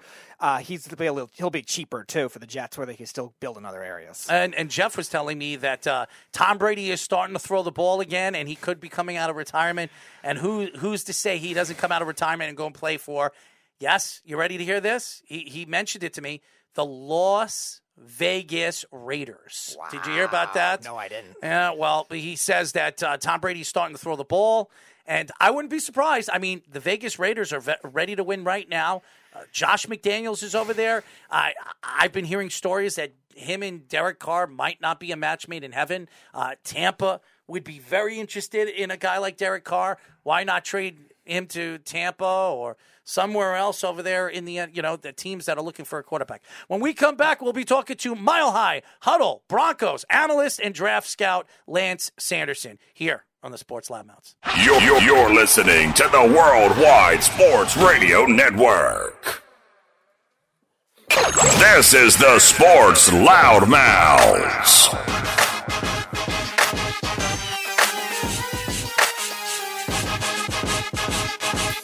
We are back, ladies and gentlemen. As you know, we are the Sports Loudmouths. I'm your host, Errol Marks, my co-host, Speedy PD 631 672 3108 is the number to call. You can go to our website at www.worldwidesportsradio.com. Download our app by going to iOS, WWSRN, or Android. Worldwide Sports Radio Network. Shout out to our NFL draftee who's going to be drafted this year, who joined us, defensive tackle prospect from LSU, Neil Farrell. A very, very nice kid. Uh, very happy that he joined us. I know he's very, very busy. He was at the combine this weekend. I, I was very surprised that Speedy. That was a good get for you. Uh, uh, very funny kid, too. But we have another one. And uh, why not talk a little Broncos football with a guy that writes for him? We are now talking to Mile High Huddle Broncos analyst and draft scout Lance Sanderson. What's going on, Lance? Fellas, what's going on? How we doing? Uh, pleasure to join the show. It's the first time being on here. Uh, Errol and Petey, it's it's uh, nice to be on the show, and thank you guys for having me. What's going on? Absolutely. And why not have you on? I mean, the biggest trade of the weekend, Russell Wilson getting traded over there to your Broncos. Uh, very, very interesting because over the last couple of weeks, I, there was a lot of stories that Aaron Rodgers was the guy that they were gunning for. Uh, obviously, bringing in uh, the offensive coordinator for the, the Green Bay Packers, and and and obviously the the weakness of this team really was the quarterback play year in and year out for the last couple of years. Ever since Peyton Manning has retired, this team really hasn't found that guy that was going to fill in for Peyton Manning. So, what were your thoughts when you heard that Russell Wilson was on his way to the Broncos? So, uh, first things first, I want to go back to that just a little bit. The you know the the whole Aaron Rodgers decision and Mm-hmm. th- that all got announced and everything. It, does it not feel like the Russell Wilson trade following like an hour after that Mhm. was like squash your your vibes here, sir? You've had enough of the attention. Let's get the focus back on the Denver Broncos for just a little bit and uh, just break the sports world for a minute. And that's exactly what it did to me. I was driving in my semi. I'm a semi driver for a living. Uh, I was driving back from one of my last stops. I damn near wrecked the damn thing. Like seriously, it was about about like a three lane pileup. It was amazing. I was so ecstatic, so excited, just because the Broncos have been in a, a quarterback carousel since 2015 when they won uh, Super Bowl 50. Obviously, you've got names like uh, Mark Sanchez was in the building, Paxton Lynch, Trevor Siemian, Joe Flacco was in the building at one point, Case Keenum was there, Teddy Bridgewater and Drew Lock. It's just been a, a non ending desert. And finally, at the end of this, you're like, when you walk through the desert and you're just begging for a drink of water, you know, you're you're looking for anything like tap water or, or something like that. you walk to the end of this desert, and finally, there's there's a bottle of water, and it's like Fiji or Smart Water, like the best water you could possibly ever get. This is Russell freaking Wilson, guys. This is a top five quarterback in the NFL. I don't care what anyone wants to say. I mean, yeah, I understand the finger injury last year. He's kind of fallen off a, a little bit. Uh, obviously, 33 years old. The mobility's kind of slowing down a little bit. But guys, this dude is going to take this offense to another level, something we haven't seen since 2013 with the Denver Broncos. Like, quite honestly, it's been that long of a stretch with just inept quarterback play. And I cannot be more excited. So the true value of the trade, uh, we were discussing this uh, before. Errol thought they gave up a lot. I Yes. thought I didn't think it was as bad because Shelby Harris is older. Noah Fant, while he's a good prospect, really hasn't developed. Uh, and, and Russell Wilson. It's been two years. I, I mean, come on. Also, also with all the receivers, Who's receivers, throwing him the ball, Okay, by the way? I know that, but Russell Russell Wilson also doesn't use a lot of the tight end, so I really didn't think it was as bad. And obviously, Drew Lock has been turnover prone. So, what do you think of the value of the trade? Do you think they did well? Do you think they fleeced Seattle? What do you think? Honestly, I think they fleeced Seattle, to tell you the truth, because we're, we're talking a 33 year old franchise quarterback, potential Hall of Famer, a guy that's been to two Super Bowls, won one. Amazingly, how he, he has not been an MVP or at least got an MVP vote in this league is just beyond me. But you're talking a, a guy that's got a three to one uh, touchdown to interception ratio over the course of his career. Been a 4,000 yard passer, uh, been a, what, nine time Pro Bowl or something Yeah. like that. This guy is an elite level quarterback uh, player, and you're not getting that for less than three first round picks. I mean, I was listening to you guys talk about Deshaun Watson earlier, and I still think that you're getting two firsts for a, for a player of that caliber, even with the with the legal situation over his head. It's a 27 year old quarterback that's a top five player in the NFL at the position the quarterback position is the most premium position in all sports. Like hockey goalie is the close number two, but even then, we're talking NFL quarterback, hockey goalie down here. Like it's way, way dis- like the disparity between the two is so incredibly invaluable that you're getting a, a franchise quarterback for two first round picks, for two second round picks. You're shipping over a fifth, getting a fourth, and you're getting rid of a player in Drew Lock who I am not a fan of. Right. Like, let's just be very clear. I'm not a fan of Drew Lock. Um, Noah Fant, I'm that's actually the piece that really hurts me the most because if you give him a good a good quality quarterback and a system that actually utilizes his talents the way that they need to, utilizing that athleticism, the speed, stretching the seams, uh, utilizing him on some some deep over routes, some spear routes, and stuff like that, where you can throw him the ball into some space and let him run after the catch the way that he we all know that he is able uh, to do. Mhm. Like that's the big piece that hurts. But Shelby Harris, they might have overpaid him just a little bit this last season. I think it was like not, uh, three years, twenty-seven million dollars, like nine million dollars a, year or something like that. That that's that's an all right deal. But the Broncos got out of this with a franchise quarterback that has a five to seven year window at least for two first round picks. Sign me up all day, guys. Like this is a fleece job, and it, it- it comes even even further circle when you understand that the Washington uh, Commanders actually offered three first round picks for Russell Wilson. And the reason why the, the trade value went down was because Russell Wilson had the no trade clause, and he actually had the opportunity to shoot down any trade offers that he was not willing to go to. Washington offered three first round picks, two second round picks, and three third round picks, at least what I was told, um, and four different players for Russell Wilson. He said no. So the Broncos got away with two first, two seconds, and three players to get that guy because he said yes. Dude, like, you, you cannot be serious. You can't be serious. We are talking to Mile High Huddle Broncos analyst and draft scout Lance Sanderson. So we, we talk about the Broncos, some of the talent that they have. You, now you add Russell Wilson. If he passes his physical this week, I, I believe he will. He did. He did. By the way. Oh, he, he did. He already Okay. passed his Oh, physical, good. and he signed his no trade clause. Oh, that's great. I, I didn't. It, I thought he was gonna. They were gonna wait until next week. But uh, so now that you have Russell Wilson in the building, you have Devontae Williams that looks like he's a stud. Uh, Jerry Jeudy, if he can stay healthy, do they bring back Melvin Gordon? Uh, you, you have a great corner in Patrick Surtain. I, I mean, this team has a tremendous amount of defense, and, and they have a lot of offensive wep- weapons. Courtland Sutton. I mean, this this team probably has more weapons on the offensive side of the ball that Russell Wilson has never actually played with, you know, in Seattle all those years. So adding Russell Wilson, what could this offensive offense be this year adding a guy like Russell Wilson? to be honest, it's it's going to be very exciting in, in my personal opinion. I mean, Courtland Sutton, Tim Patrick, you've got two prototypical X receivers playing on the same side of the football. You know, um, they do a really good job creating separation, run after the catch, very big body, physical catch receivers. Um, they, they, it's just an, an amazing pair of wide receivers. And then you add in a slot guy like a Jerry Jeudy, a guy that is arguably a top three route runner, and he's not number three in the NFL.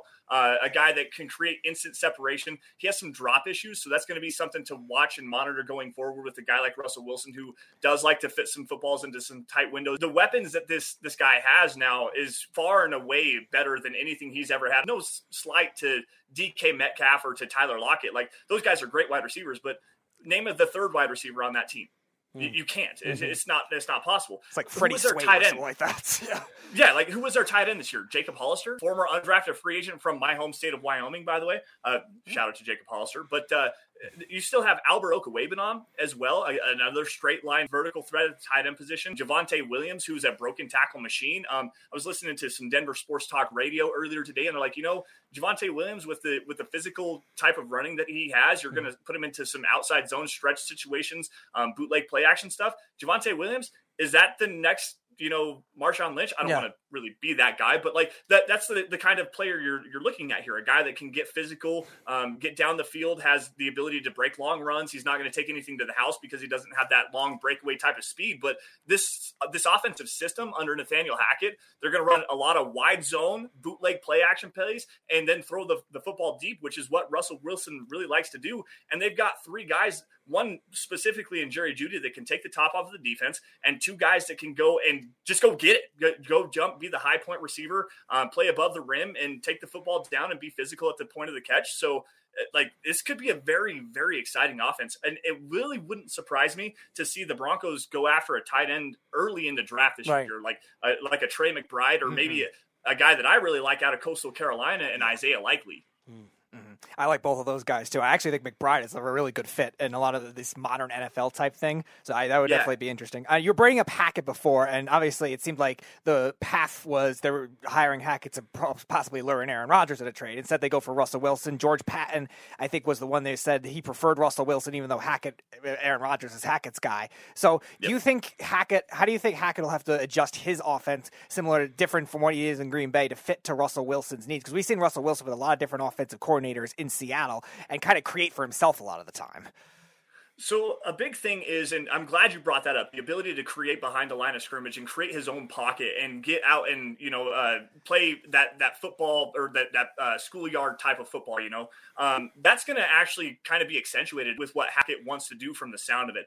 Um, going back to what Green Bay did, uh, I think a lot of that was kind of predicated off of what Matt LaFleur liked to do, the straight drop pass. I think Nathaniel Hackett wants to, to incorporate a lot more of the, the bootleg action, the moving pocket stuff like that, and get his quarterback out on the move. And while Aaron Rodgers is probably what top two quarterback, like honestly, he's one of the best quarterbacks in the league, and he can throw off of any platform, he can throw off the run and do everything. Russell Wilson is another guy that has a, a great arm. He can move and throw on the run. He can create with his legs, and he can still extend the play and then do something with the football in his hand or out of his hand. Quite, like quite honestly, he's the, the ability of him to be able to um, to to set back behind the line of scrimmage and and pick pinpoint passing and and throw into these tight windows and stuff like that. There's there's a lot to like here. I don't think that there's going to be a whole lot of tweaking that is uh, like specifically to the to the Matt LaFleur offense. I think they're going to try to incorporate a lot of what Russell Wilson likes to do, which listening to Mina Kimes earlier today on her podcast, what he likes to do is it's mirrored reads on either side of the field. So he likes to say, all right, well, this side I, I have I, I I am reading this side of the field. I'm reading this side of the field. Everything's all the same. Now I can exploit something to work this way. And if my first two reads aren't there, I can then create and extend and then throw the throw the deep shot just for the hell of it. So it's going to be a very creative offense, I think, and it's going to be something really fun to watch. We are talking to Mile High Huddle Broncos analyst and draft scout Lance Sanderson. Now, uh, th- something that really st- stands out to me when it comes to this Broncos team is their offensive line, which played very well last year. One of the more uh, underrated strengths of this team, and and Russell Wilson, that comes from Seattle, who had one of their weakest parts of their team was the offensive line. Year in and year out, they didn't rebuild that offensive line. One of the main reasons why Russell Wilson wanted out of Seattle was the offensive line. What are your thoughts now with the strength? One of the big strengths of this team is their offensive line.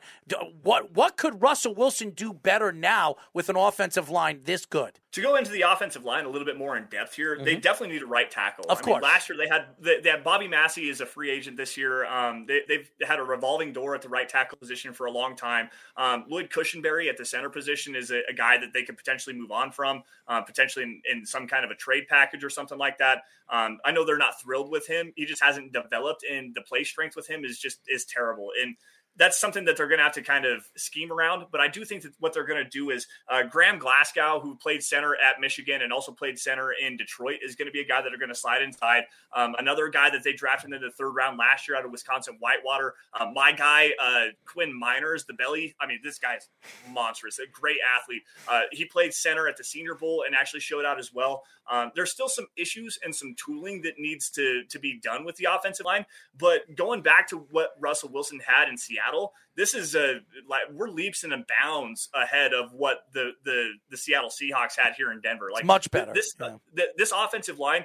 Uh, while it's not spectacular, Mhm. and yeah, there's some holes you got to patch up, Mhm. there's still a lot to work with here. Um, they're going to do a lot better now with this zone scheme where you can get, you know, a guy like Dalton Risner moving laterally because he's not a, a guy that you can just put in, into the phone booth and have him maul a guy down. He's not a, a, a gap kind of a player. Get him out into some space and let him chase some guys down. That's what he's going to do. And then Garrett Bolles, man, like we got to talk about this guy because he's so athletic and so long. He's so strong. He's got that bully mentality. He's a glass eater, if you know what I mean. Mm-hmm. Like this guy is phenomenal. There's a lot of pieces here, and this new scheme for them is going to accentuate that. And then they have a quarterback that has the ability to maneuver in within the pocket, get outside, create his own space, create his own running lanes, create his own throwing lanes as well. And like I, I'm so excited for this Broncos offense because we finally have a quarterback that can actually accentuate all of the talent that we do currently have, even with the slight holes that we still have in place. Garrett Bolles was everyone. All the Bronco fans wanted him out in 2019, and then two great years in a row after that. Dude, I gotta, I gotta tell you this. So uh, I, I'm wearing my hat right here. The Dove Valley Deep Divers podcast, guys. We air. If you're a Broncos fan, we air every Friday night on the Mile High Huddle YouTube page. Um, every uh, it's 6 p.m. Mountain Time, 8 p.m. Eastern Time. So for the last year and a half, even before uh, the the Garrett Bolles got his contract extension, even going into that season, there were so many people that said Garrett Bolles is a flop. So is a bust. He's terrible. All he does is hold. Uh, there was a guy that was literally making like toilet jokes about him. It's like it, you can't flush a 300 pound turd down uh, Garrett toilet bowls. Like it, it was awful. I was that guy. I was that one guy that said, watch what's going to happen. That five holding penalty game against Chicago. After that happened, he had like three holding penalties the entire season and zero within the last 10, the, the, the last uh, five weeks. And I'm like, this guy just proved himself over six weeks of the season, improved his technique. He got his own personal mentor to, to help him uh, like learn his technique even better. And then came out and played at an all pro level. And I'm like, this guy, I'm telling you, he's going to play at an all pro level, at a Pro Bowl level, if not all pro level. Like, this is going to be a premier left tackle in the league. And he proved me right, damn it. And I still thump my chest every single day on that take. So, so my actual question was based off of Hackett again, because obviously they were bringing him in for for Aaron Rodgers initially at first, but also in terms of what you think of him as a raw head coach, like was he the guy that you wanted? Was he somebody that you think is going to be a good head coach for the Broncos, or is there another target you had in mind of what you thought would be the best fit, regardless of the quarterback? My personal best fit was Dan Quinn. That was the guy that I really wanted, defensive coordinator from Dallas, um, a guy with some head coaching experience because the Broncos, after they had Gary Kubiak retire, um, after they won Super Bowl Fifty, um, they went in the direction of Vance Joseph, first time head coach on the defensive side of the football quote unquote leader of men was just you know a, a, rising up and up and coming star yada yada yada. Like I, I really didn't want to go in the next direction. Even with Vic Fangio like that was a guy I, I wanted Mike Munchak to be the head coach at that particular point but Mike Munchak wasn't interested in being a head coach anymore. He mm. just wanted to stick on the offensive line which is fortunate for the Broncos because he ended up coming to Denver to coach under Vic Fangio.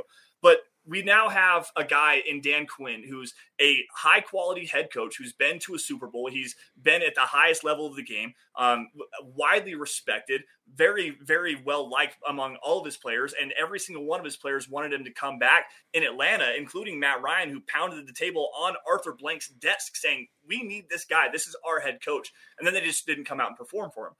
But what he did with Dallas, who was a terrible defense back in 2019, bringing back 2020, 2021, it, it, especially in uh, 2021, where that defense, you have Trevon Diggs, you have Micah Parsons, you have Demarcus Lawrence. Like all three of those guys were potentially in the, the conversation of the defensive player of the year. Dan Quinn was the head of that defense. And he, with the experience that he had, that was the guy that I wanted. And it also brings full circle to the conversation we're having here tonight. Russell Wilson.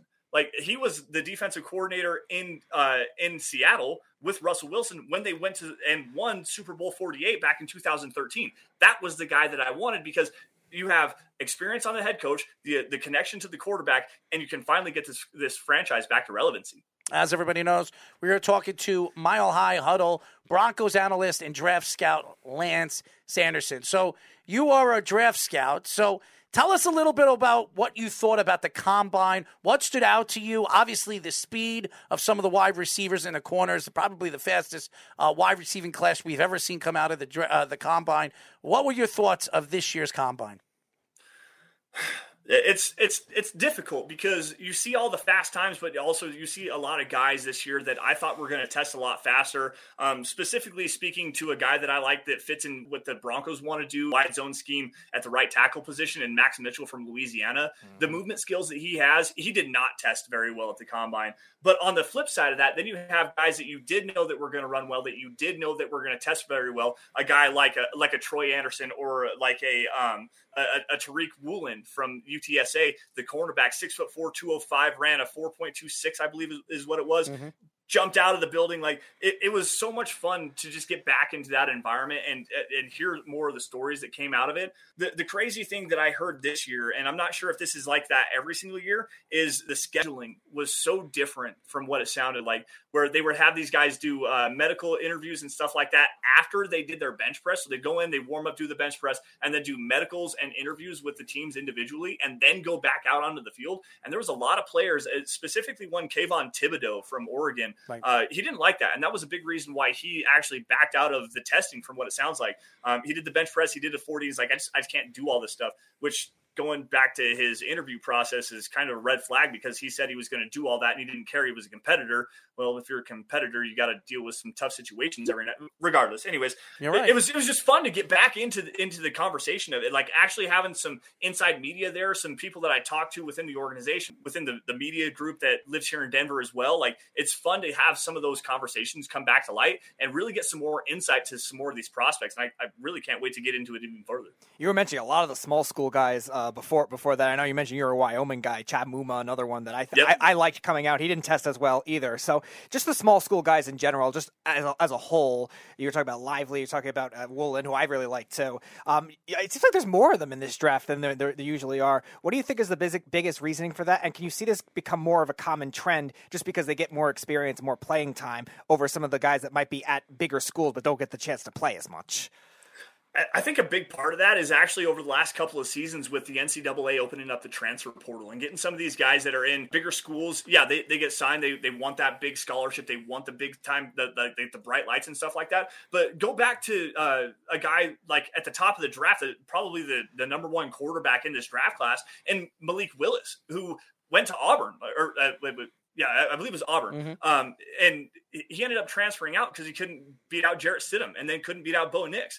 It, was just not the right fit for him. He transferred to Liberty, spent three years there, and is now the number one quarterback in this draft class. You've got guys like a Trevor Penning uh, that uh, up in northern Iowa, a guy that's a freakish athlete. Like there, there's so much more parity in the college football ranks, especially at the lower level, because you have all these guys that are saying, I don't have the opportunity here to, to hit the field and get my talents actually shown and recognized on a national scale. So why not go and get to a place where I can actually show myself? I can actually get on the field. I can actually start and show these scouts that I am worthy of being a top level pick because like why would you sit and rot behind uh, some somebody on the bench? I mean, look at Justin Fields last year Mm. even like he was he was at Georgia sitting behind Jake Fromm said I'm not going to sit here and compete behind a guy that they've already handed the starting job to. Let him just go do it. I'm going to transfer out.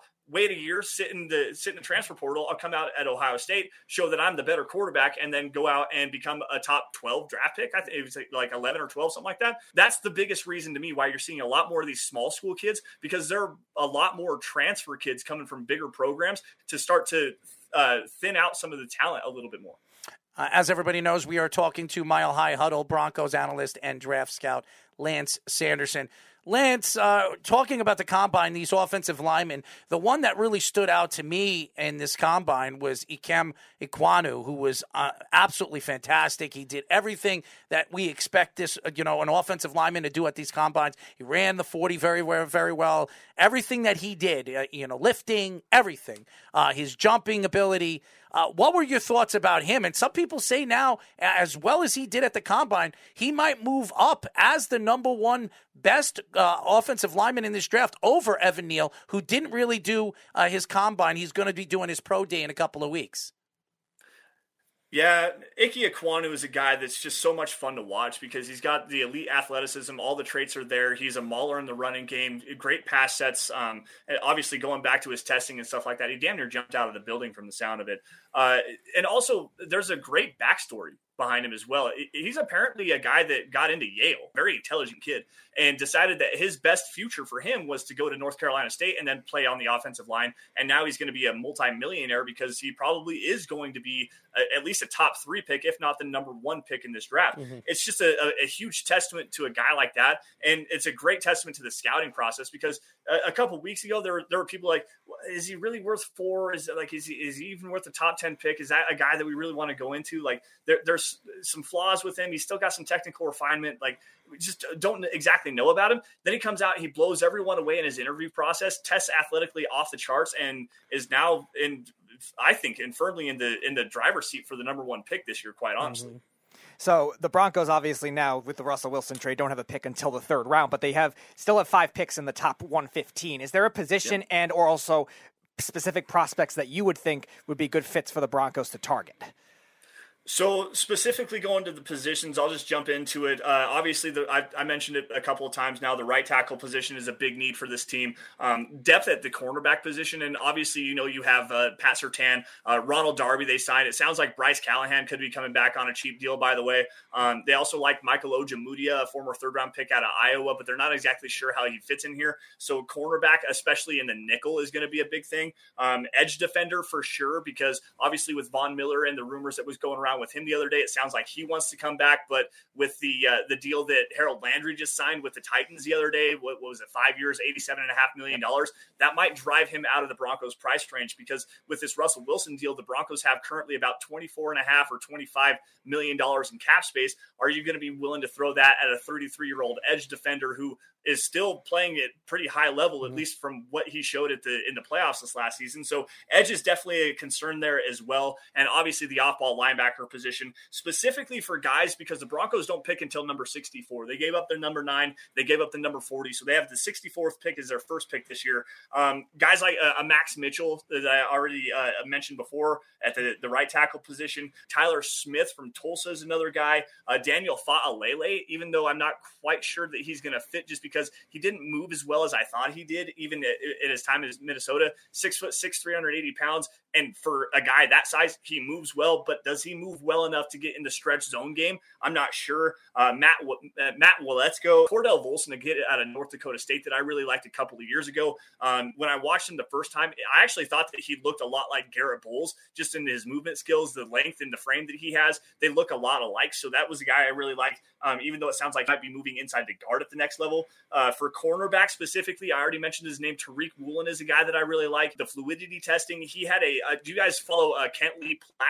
Uh, the relative athletic score on Twitter. If not, this is a great follow for you guys. It's at MathBomb. Mm. Um, what he does is it's a it's a size metric and then an athletic athletic testing metric that he combines them together to give you a relative athletic score. Hmm. Uh, Tariq Woolen actually scored a 10 out of 10 unofficial on his relative athletic score at 6'4", 205 with a, a 4.2640. Um, he was under six seconds or under under seven seconds in his uh, three cone drill. It, it, regardless, anyways, uh, this guy's a, a, freak of an athlete. Young player at the position was a transfer from a wide receiver, um, so he still's got a long ways to go. But at 64, I think you have some value there. He can also play at the slot a little bit. Um, Cameron Taylor Britt, a kid from Nebraska that I really like a lot. Uh, he played a lot at safety at the Senior Bowl. Uh, does a really good job running downhill. A very aggressive tackler. Um, needs to work. Like if he's going to be uh, at, a, at the cornerback position at the NFL level, um, he's probably going to need to play off the ball because he's a little bit a uh, little bit stiff in his hips. Doesn't really have the fluidity to play in off zone. So that's a guy that I that's still a guy that I like because the Broncos like to play a lot of off quarters coverage. So he would fit there. Um, a guy that I really like as well, Derion Kendrick from Georgia, um, head case, and there's a big reason why he's fallen in this draft. Um, the athleticism's there, the fluidity's there, the ball skills are there. It's a guy that I would take a, a, a third round flyer on, say at like number 75, which is the Broncos' next pick. Um, at edge, Nik Bonitto from Oklahoma is a guy I like. Uh, Cameron Thomas, who's actually kind of falling because he didn't test very well at the combine. And at that size, you need to have a, lot better athleticism than he actually does. Josh Paschal out of Kentucky. Alex Wright, a kid from uh, University of Alabama Birmingham, is another kid that I like as well. And then uh, just to round this out here at the linebacker position, Chad Muma, Troy Anderson, Channing Tindall out of Georgia is a guy I like a lot. And then Brian Asamoah, while he's small, he has at least some fluidity to him. He doesn't have the most athleticism, but he identifies his landmarks and coverage really well. That's a guy that I like for this Broncos scheme. My last question is uh, going into the season, you're probably now the Broncos are probably in the hardest division in all of football. You have obviously the Las Vegas uh, Raiders, if they keep Derek Carr there. You have Derek Carr there. You have obviously Russell Wilson. Uh, you have uh, Patrick Mahomes. And then you have uh, Justin Herbert, uh, a young superstar right in front of our eyes. Um, being that obviously the Broncos now have Russell Wilson, do you think now with Russell Wilson that they're the team to beat in the division, or they still have a lot of work to do? I think they're right up there with it. Honestly, I think it's kind of a coin flip between the Chiefs and, and the Broncos. Honestly, when you have quarterbacks of that caliber and with the with the quality of the roster that the Broncos do have currently, we obviously went through the offensive side of the football, but even still defensively, the secondary is still set up. Um, they, they, might need some safety help uh, outside of Justin Simmons, who is a top five safety in the league. Uh, they have Caden Sterns, a second round player out of out of Texas from last year, who played well, but not well enough to go into the season with him as the starter. You're probably going to want some competition for him. The linebacker position with Baron Browning, they're going to bring back potentially Josey Jewell is a guy they're going to bring back. They also have Micah Kiser and uh, Jonas Griffith, a couple of guys that played towards the end of the season that actually fit very well with what the, this defense wants to do eh, the defensive line is really the biggest question for me on this team right now. Like because you you obviously traded off Shelby Harris, Mike Purcell, who's a, a, nose tackle on this team, is probably on his way out as a cap casualty. You've got Dre'Mont Jones, potentially DeShawn uh, DeShawn Williams is a guy that you that, that could stick around. But then Bradley Chubb is a huge question mark because he just can't stay healthy. And when he is healthy, he's a he's a great player. Like you, you really like to have a guy like that. But on the other side of that, Malik Reed has been not great. Uh, Jonathan Cooper, a rookie last year, has some play strength issues he's got to work through.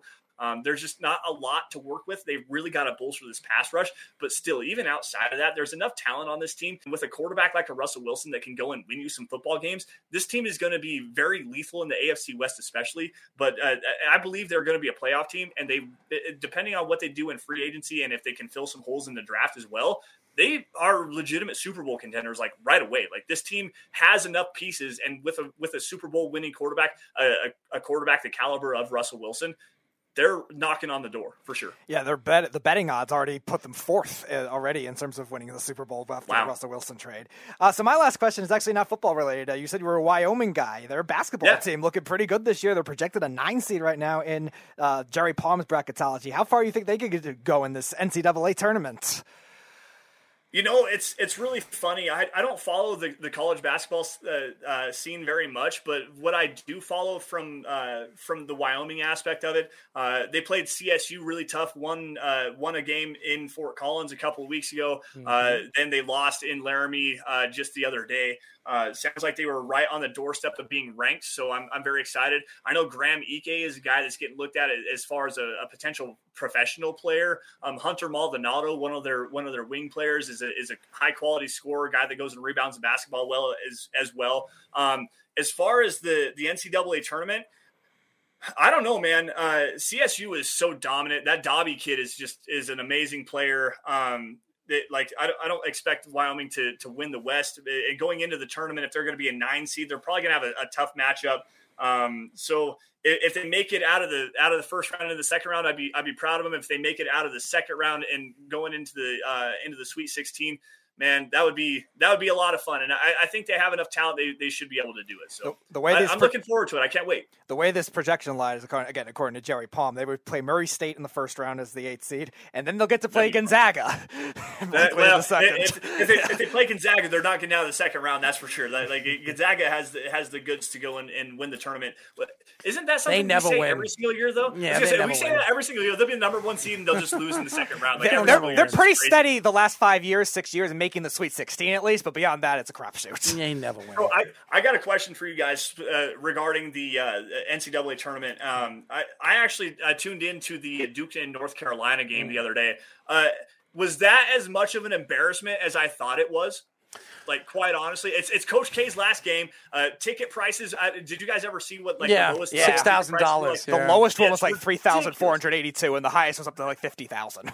Yeah, it's insane. There was a guy. Uh, he was a booster, I think. Um, he actually bought four tickets for a million dollars, so two hundred fifty thousand dollars a pop courtside seats. Mm. And uh, like you, you have that high of a, uh, of a of a scale event in Coach K's last game in Cameron Indoor Stadium, national televised. Everybody is watching this, and you go out and get your absolute, you know what, kicked in in front of the entire well, nation. I am a Duke fan. By your biggest rival. Yeah, I'm a Duke fan, so I, you know, oh, obviously, I love to rub it in. Yeah, love to rub it in. I am a Duke fan. Um, I, I watched bits and pieces of the game, especially in the fourth quarter, where I tuned in about five minutes left, and they were down by I think nine or eight uh, it, with five minutes left of the game. I didn't think they were going to win the game uh, going into the five or four minutes left of the game. But was it embarrassing? Yeah. Uh, is it going to hurt Duke when it comes to being a, a, top seed in the NCAA tournament? No. And listen, if they make it to the Final Four, nobody's even going to care what they did in that game. So no, yeah. No. So it, it, to me, to me, it's all about trying to uh, win a national championship, and uh, they better not play like that. If they play like that, they're going to be eliminated pretty early in the tournament. So, and I, I've been, and I've been saying this. I'm sorry to cut you off. I've been saying this they're not a good rebounding team. And when they play teams like Purdue or even North Carolina or Kansas or any of these teams that can rebound the ball, they're going to have problems with. It. They're a good shooting team, but they're not good rebounding. And year in and year out over the years, they've always been a good rebounding team. Uh, Coach K's teams have always been good in the paint and rebounding the ball. This year, that's one of their weaknesses, and I think it's going to affect them in the NCAA tournament.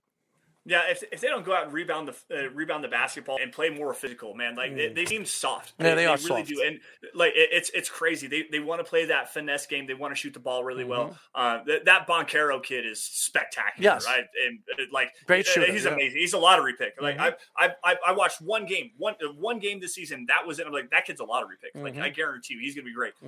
But they got to get way more physical, especially on the offensive glass, especially on the defensive glass. Um, they've got to get a little bit quicker in transition and then slow down and set up and don't take and these settle for shots. Mm. That like especially against North Carolina, like they, they were down I think six with like seven minutes to go. Yep and they like they they had an opportunity, but it was like settle for shots, quick shots, getting the ball out of their hands quickly. They had no knock anything. They down. had no chance in six six minutes left of the game. I knew that. Duke was going to lose. I knew they were going to lose, and everybody. I had friends texting me. I, I kind of shut it off with the last three minutes of the game. I said, "There's no way they're coming back in this game. I don't want to hear it. They they can hit they could hit four threes in a row. They're not winning this game. They, they're just it was something about the pace of the game. It was going North Carolina really going in at the end of the first half, going into the second half. It was all North Carolina. The pace was uh, their pace, and that's why they won the game. Yeah.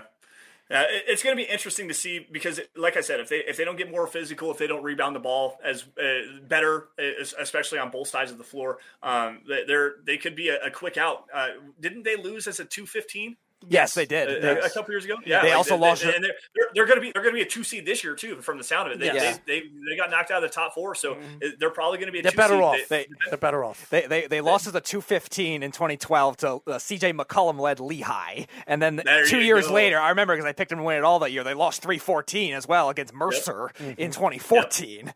and which is it's definitely weird. Duke's weird. They either go out in the first round or they'll make the final four. Like usually, there's no really in between with them. Mm-hmm. Even this even when they lost to South Carolina, that that was early too. But it's also weird too. You mentioned the rebounding. They're actually their team defense is actually better than they usually are, but mm-hmm. they just uh, they're just a guard oriented team. They're they can't rebound. Team, yeah. They just can't rebound, and they, they play one of these bigger teams. Like I said, Purdue, Kansas, North Carolina, and and these teams are re- out rebounding them. They have to shoot. If they're shooting and they're shooting well, and they, they're a good shooting team. They're one of the best shooting teams in the nation. If they can shoot the three and they get hot, nobody's beating them. But if they get into one of these spurts where, like they did against North Carolina, when they hit like they shot like five three pointers in a row and they couldn't hit one of them, they're not winning, and because they can't out rebound the big teams that can. Uh, you're shooting threes and you're missing them, and the other team's out rebounding you.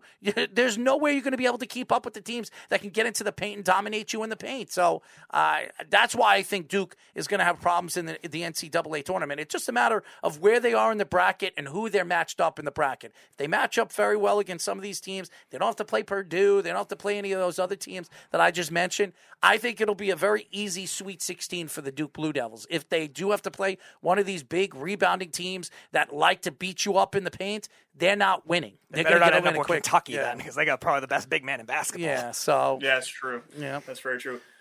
Lance, why don't you tell the fans how they can find you on social media?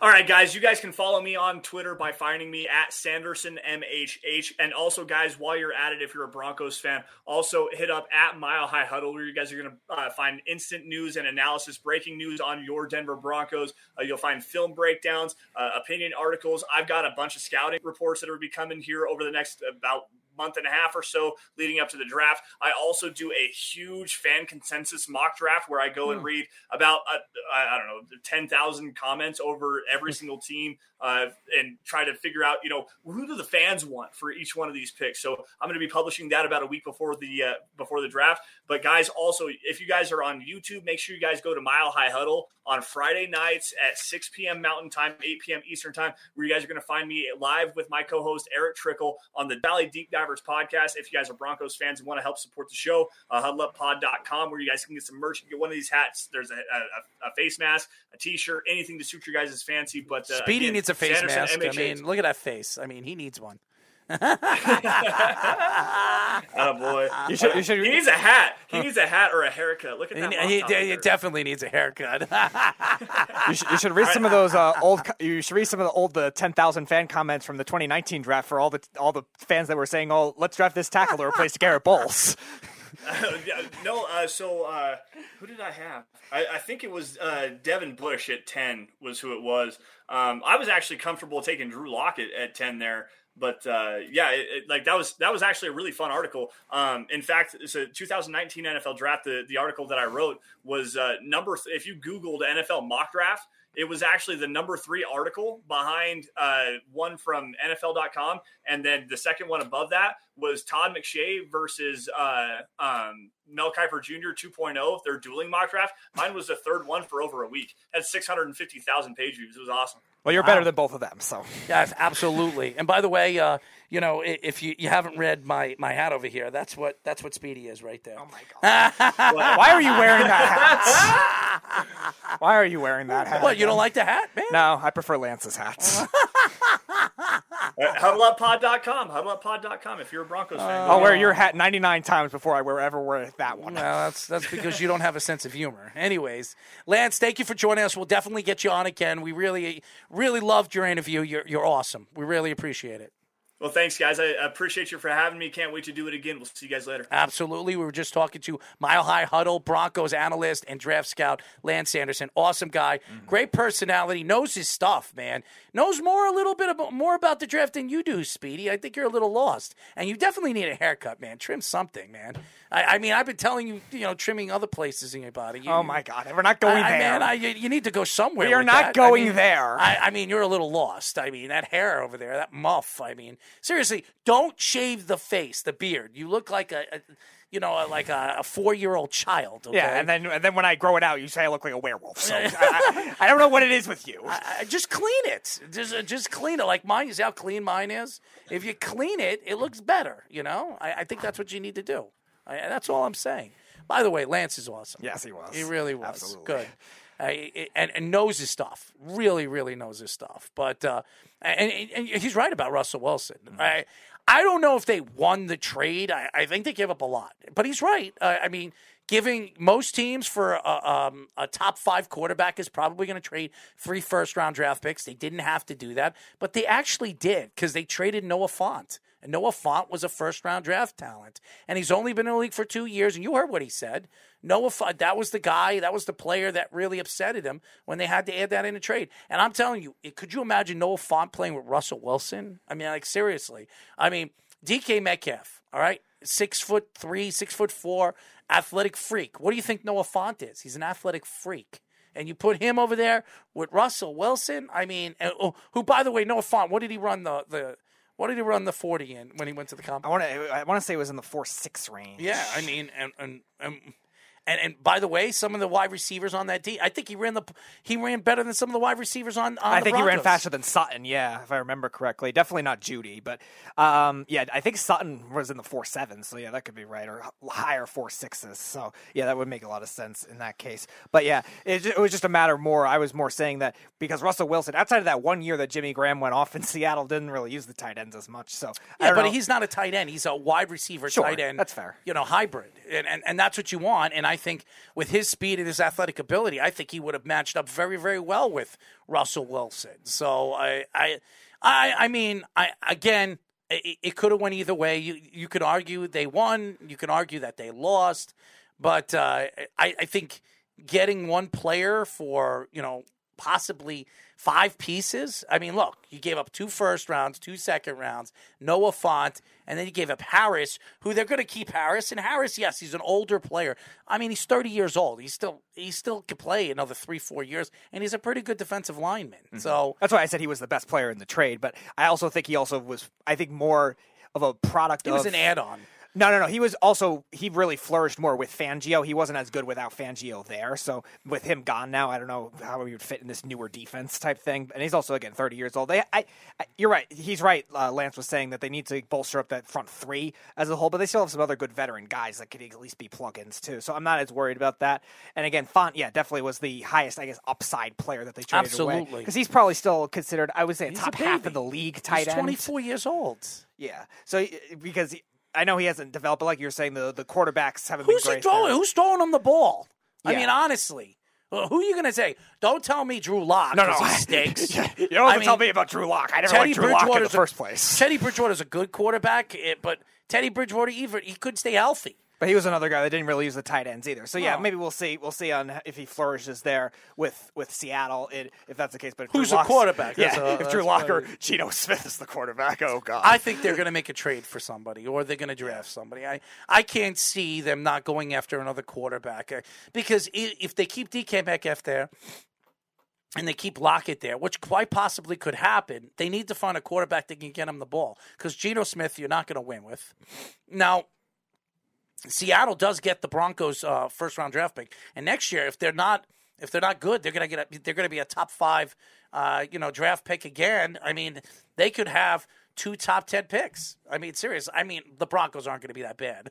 no, but again, the AFC West is so tough where it still could kind of cancel out in a sense. So if they if those teams beat each other up in the AFC West, the Broncos could still end up with like a ten and seven regular season finish or something like that. Even though they upgraded big time and still have a very talented roster, that division is going to be tough, especially if the Raiders also make the splashes that they're rumored to make as well. So the they got a lot of money, Yeah. and, and I don't think they're going to be. They're not done at all. I I I could see the Raiders making a ton of moves with Josh McDaniels there. And and again, Jeff was saying, don't be surprised. Tom Brady, he said Tom Brady's throwing the ball again. Tom Brady could come out of retirement. Now, obviously, LA, I mean, Las um, Las Vegas is going to have to trade something to Tampa to get somebody like Tom Brady. They're not going to have to give up a first round. He's an old player. well, no, yeah, You if Derek Carr's in the deal, then you could have Derek Carr and No, you're not going to have to give up Derek Carr for Tom Brady. I, I, that's ridiculous. Well, Carr's gonna have to start somewhere else then, so you have to trade him in. and Then you will have to trade him. yeah, you could trade him in another deal. case. I mean, All there are other teams that could use Derek Carr. Sure. I mean, I so I, mean, there's a lot of teams looking for a start a, a starting quarterback in the league. As crazy as it may sound, uh, you know, there's very few that you could say that are franchise quarterbacks in this league. Right. maybe and six. the Colts are another opening too with the Wentz trade, and I think actually Carr would be a really good fit with Frank Reich over Cousins there. too. Yeah, I, I think uh-huh. Cousins too, and I, I think Cousins will be traded. Uh, I, and I've been telling that to Jeff. I, I think there's no way Cousins is staying in Minnesota, and I think Minnesota's going to either look for a quarterback in this year's draft or next year's draft, and everybody's going to be going after that number one pick next year. Right. I mean, if you think about it, uh, teams are going to try to lose because uh, that Alabama quarterback uh, is going to be sitting there pretty at number one, and there's a couple of good CJ. Stroud's not far behind though at number two as a Yeah. possible number two pick. Now we'll have to see how he does without those receivers there, but uh, Jackson Adiva too is another nice receiver. next year's draft class next year's draft class when it comes to quarterbacks are going to be standouts I, I mean this year it's just nothing really stands out to you And But more will emerge too, like we saw with Matt Corral this year with Ole Miss. Like another uh, Corral another one. stinks. Uh, but more will emerge where they're going to be thought of like that. He's still very raw. I agree with you on that. But statistically speaking, other guys will emerge. Uh, Snug says, "I love the the Commanders traded for the equivalent of Kirk Cousins. Now Cousins is better and actually more durable than Wentz is. he is but I, again we don't know what Carson Wentz is going to be this year he played very well this year he really did yeah, he had a more efficient year than he usually does. I mean, he threw 30, 'cause what it was 33 touchdowns. only- 27 touchdowns, seven picks, which is a more is not- efficient year for not bad at all. It's not bad at all. Uh, now, again, will was that the coaching that helped him out too, and will he get that kind of same kind of thing? I don't know about that. He still threw almost threw 4,000 yards. No, that's I fair. mean, it, it- you can't say that's coaching. I mean, he has to make No, I mean from an efficiency standpoint. That's like fine, Wentz was Wentz was always that guy that had all the arm talent, even when Doug Pederson was there. Now, Doug, I'm not saying Doug Pederson and Frank Reich are He just doesn't get along with people in the locker room. Right, Which is, and th- is crazy to sound. I mean, he looks like a nice guy. How does this guy not get along with people in the locker room? Yeah, Doug, Doug Pederson was a good coach too, and Carson Wentz was still throwing interceptions. So it uh, maybe something they figured out in Indianapolis made him limit to that because he was doing that his MVP season too, very li- uh, very good in terms of limiting the interceptions. But the other years is more what he was referring to when he had most of those double digit interception years. Uh, says. Stuck says Tom Brady to Seattle at a total shocker. Derek Carr can play special teams. Uh, Jeff says Charlie Kolar is the guy to watch at tight end. Uh, Snuck says Drew Lock is the man. I will give Drew Lock credit for this one thing: that great comeback he had two years ago against the Chargers when they were down twenty-four to three. I will, I'll always love Drew Lock for that. Snuck says I heard Tom Brady wants to try a season as a quarterback slash kicker. In eight of the games he played, he was under 200 yards for Wentz. Wentz isn't bad, but he's also not that good. We're not saying he, we're not saying he's great, but he I think more, he would have fit better in Pittsburgh. I, he, I do. He was more efficient than he was in the past, and I think that's promising. Not for the level of his contract, because his contract's still Still big, young. but it's not like it's not like Carson Wentz is like Jameis Winston or something like that. Where, There's a couple of good young backup quarterbacks that are going to be available this year, this offseason. Mitch Trubisky, who deserves another chance. There'll be uh, teams taking a flyer on him. And now I can see Pittsburgh taking a flyer on Mitch. Yeah. Because uh, now that Carson Wentz is off the board, uh, they're still looking for that quarterback. And, and I don't think there's a quarterback in this year's draft that stands out that's going to take the Pittsburgh Steelers to the playoffs, No. which they're expected to make the playoffs this year with the talent that they have, defensively and even offensively, especially what they did at the end of the season and squeaked into the playoffs. So Uh, again, they need a quarterback, and now I think the guy that's going to stand out, you know, now that all these guys are starting to be traded and everything like that is is Kirk Cousins. I think Kirk Cousins right now. I don't think Minnesota. There, he's in. Uh, you know the plans for Minnesota. I think right. Minnesota is looking to rebuild at the quarterback position with a young offensive uh, coach. You know, filling in that spot and Conley. I think you, you're gonna you could see Kirk Cousins going to another organization, and, and we've mentioned a couple of them. I mean, San Francisco is a team that really stands out. Jimmy Garoppolo. This is the time that if I was San Francisco right now, they should be dangling. Jimmy Garoppolo because there's a lot of teams looking for a quarterback right now. Now, is Jimmy a superstar quarterback? And I know what Jeff's going to say. He's not even close. He's this, he's that, he's horrible.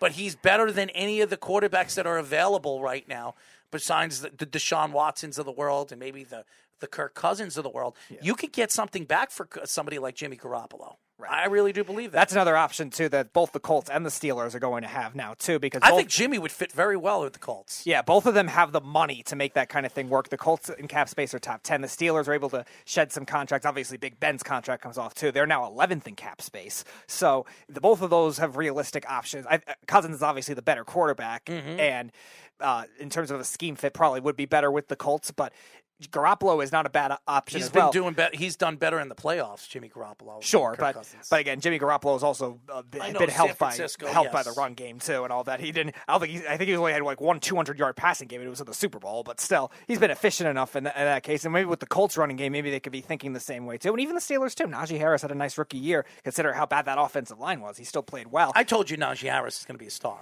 He was actually better as a pass catching back too than I would have thought as well. Uh, Snuck says the Commanders lost on the deal by eating all twenty eight million dollars of his salary for this year. Mm-hmm. We'll see. It depends on what they cut too, because the, the, the Washington Commanders have a lot of depth on the defensive side of the ball. They just need a lot more on offense.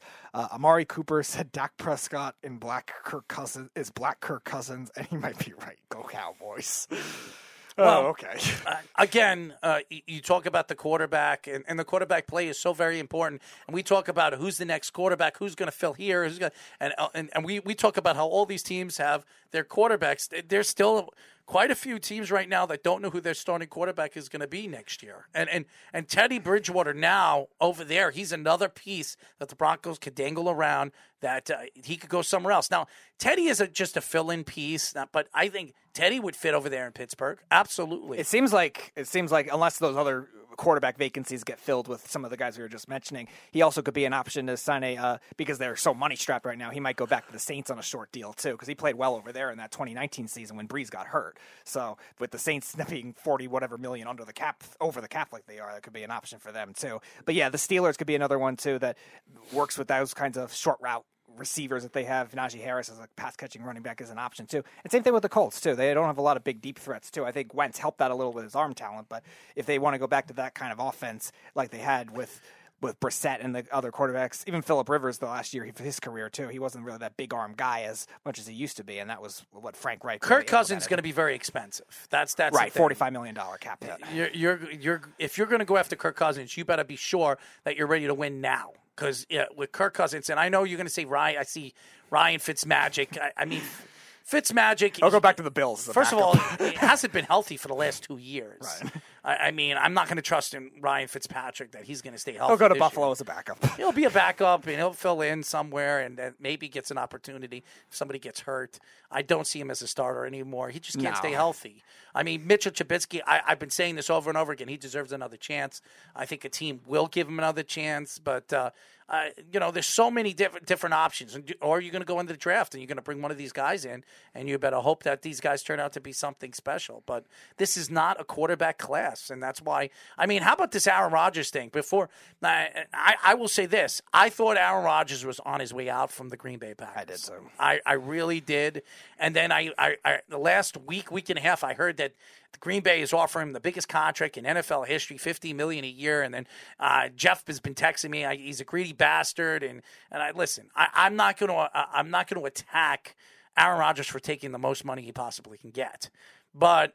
Uh, he, I, Jeff is right. I mean, he is he has hurt the Green Bay Packers and bringing back Davante Adams. I mean, they did franchise him, but they're not going to be able to bring him back. I, I mean, now I think, being that they franchise him right now, he wants $30 million a year. He's not going to be happy with that franchise tag. Even if he's making 20, 22 million, he wants 30 million a year. He wants to, he wants to get an extension. They're not going to be able to give it to him. So if I were them, I would try to trade him and try to get as much as they possibly can back for him and then restock in the draft when it comes to wide receivers, Speedy. Speaking of Jeff, he has returned. What's going on, Jeff?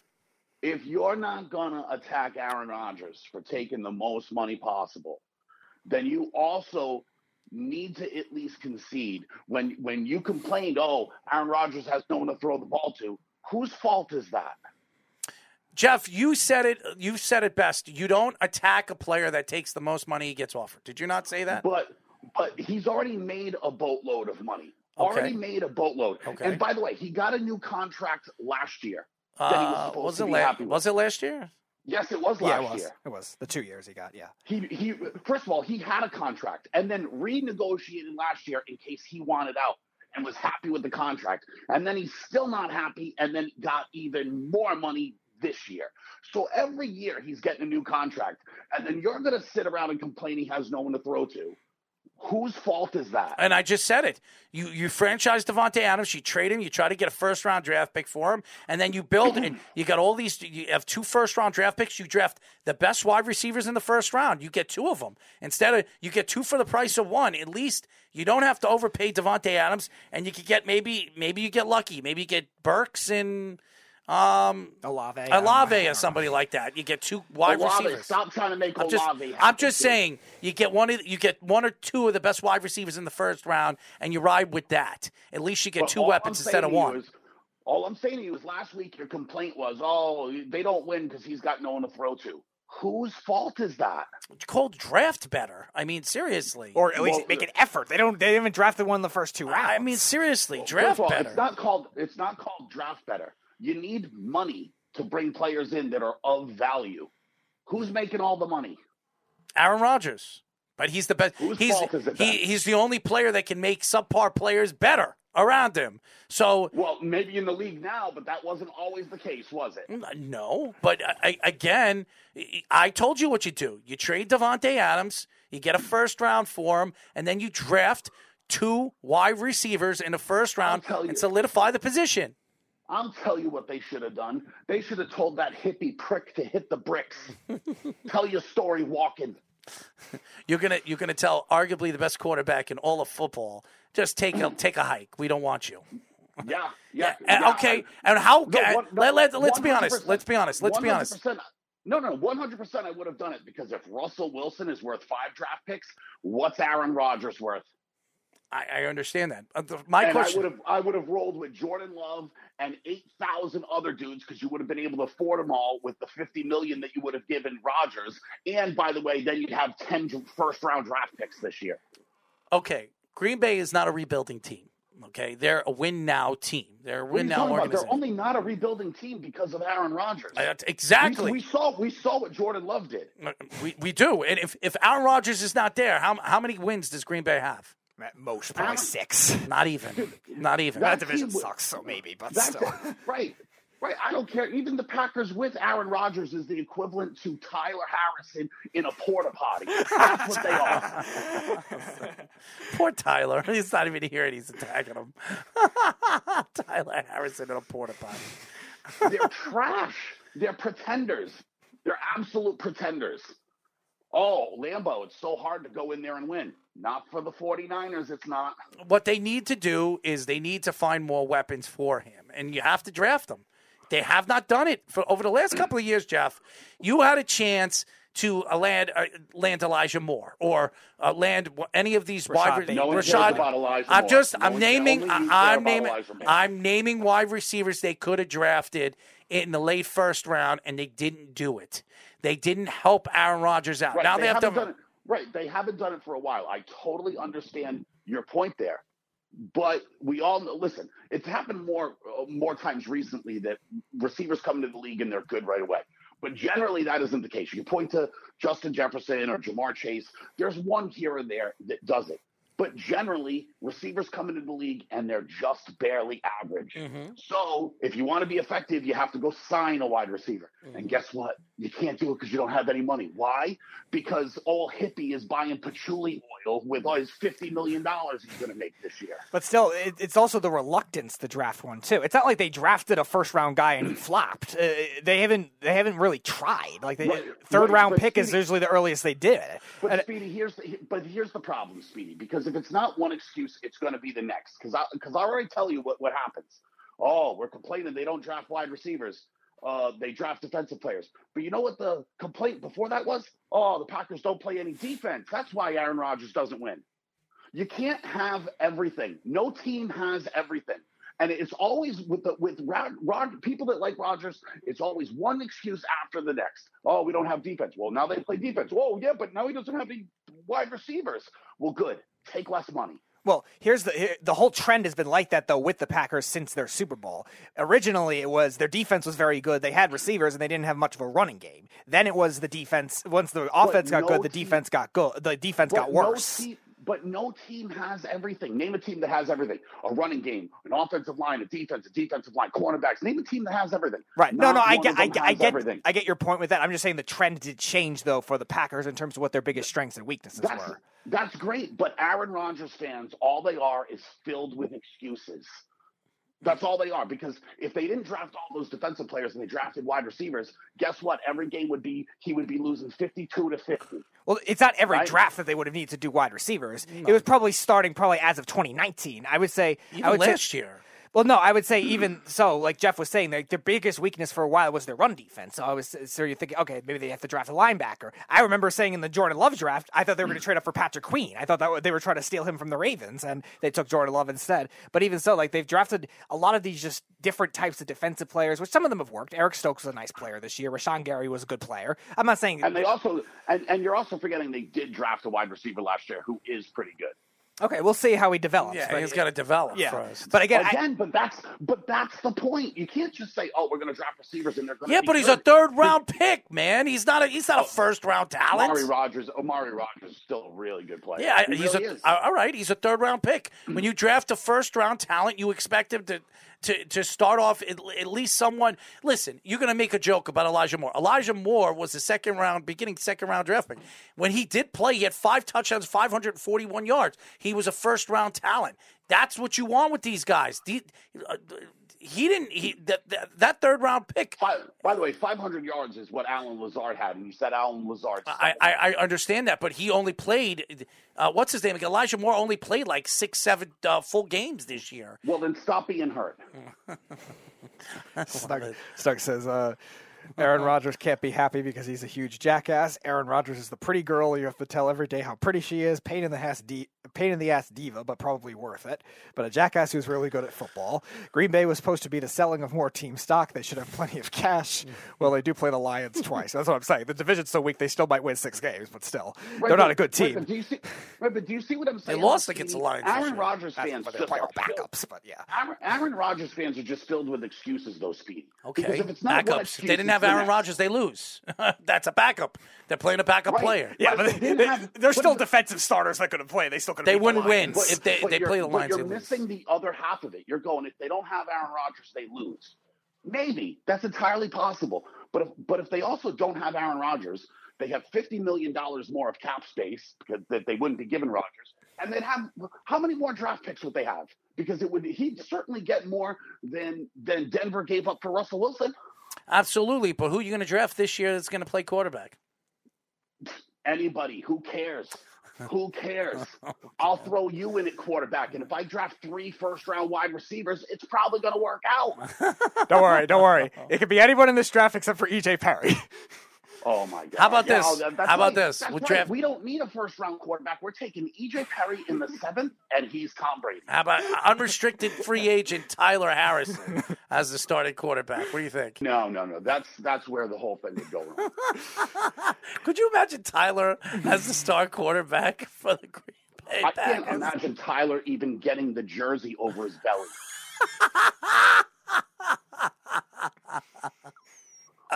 Stug also says Aaron Rodgers does look like he smells. Take less money, mo- money, win more Super Bowls. Sincerely, the goat. All hail the Brady goat. right, but this is right, but that's the point I'm making though, right? Is because the Packers have their own first round draft pick. Then they would also have the the, the Broncos first round draft pick. I'm assuming Broncos, mm-hmm. Okay. right? I'm just assuming that that's right, or any team's first or round pick. Tennessee or something like that. Yeah, any of those teams. Right. And they would also have the second round. Like if, if the, the package has to be more but similar to what Russell Wilson got. So you're looking at two firsts, two seconds for Russell Wilson, and then some players. So what are you looking at for Aaron Rodgers? Three firsts and three seconds? I'll dude. And then and then fifty million dollars more in cap space? Dude, I'll build you a team, no problem. I think the other thing though too is the the team got better in a lot of other areas this year too that they were previously bad at. Like their front seven was actually pretty good defensively this year. Run run defense was good. Look at the 49ers game. Usually they always lost to the 49ers because they couldn't stop the run, whether it was Kaepernick, whether it was Raheem Mostert, whatever it was. This year they lost because of their special teams, not really because of their defense. They were able to stop the run. Uh, Devondre Campbell, we don't have to bring him back, but he had a nice year. The inside interior defensive linemen had great years, all of those guys. And that I Right, thought was their biggest weakness. Now it really is evident where the receivers were really the, the only thing that they could go could go after. So mm-hmm. they probably should at least draft one with one of those picks now. But they had opportunities to at least try one, whether it was a second round pick, a, a first round pick in the last three drafts too. Speedy, when Speedy, when you were growing up, Yeah. did you know what the magic eight ball was? Yes, I did. You know I had one. You know what the magic eight ball is? Yes, I did. I had one.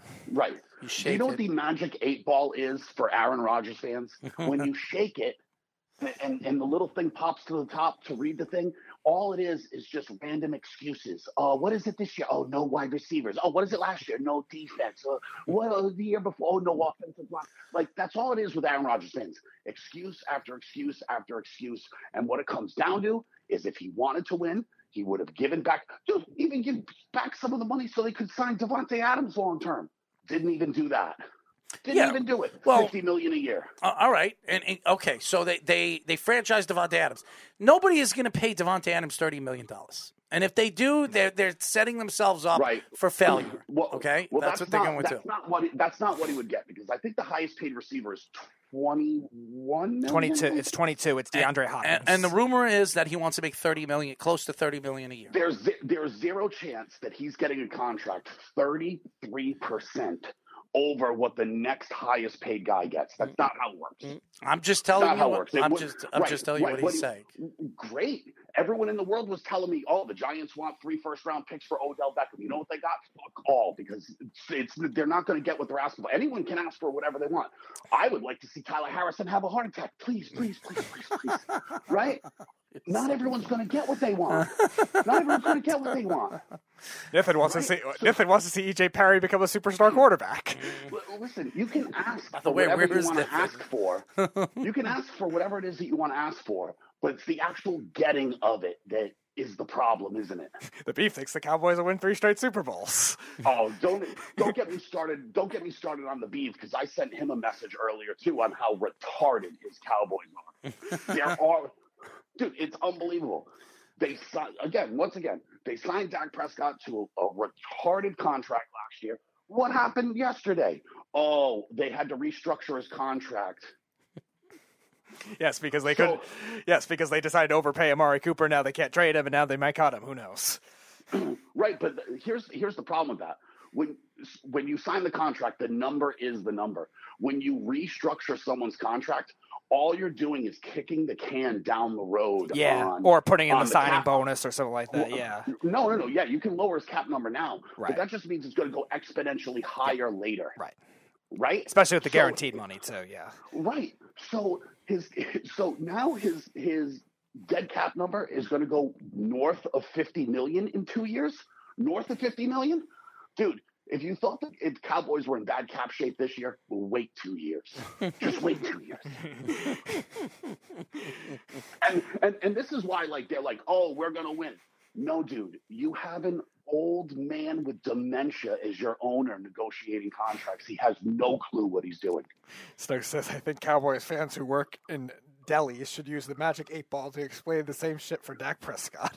and as long as Zeke Sanders gets paid, that's all they need Yeah, for three Super Bowls. That's what I'm going to get for Errol for Christmas. The mm. magic eight ball of Aaron Rodgers excuses. Why, why do a, I cu- need a that? custom Green Bay Packers not a- edition. I'm not an Aaron Rodgers fan.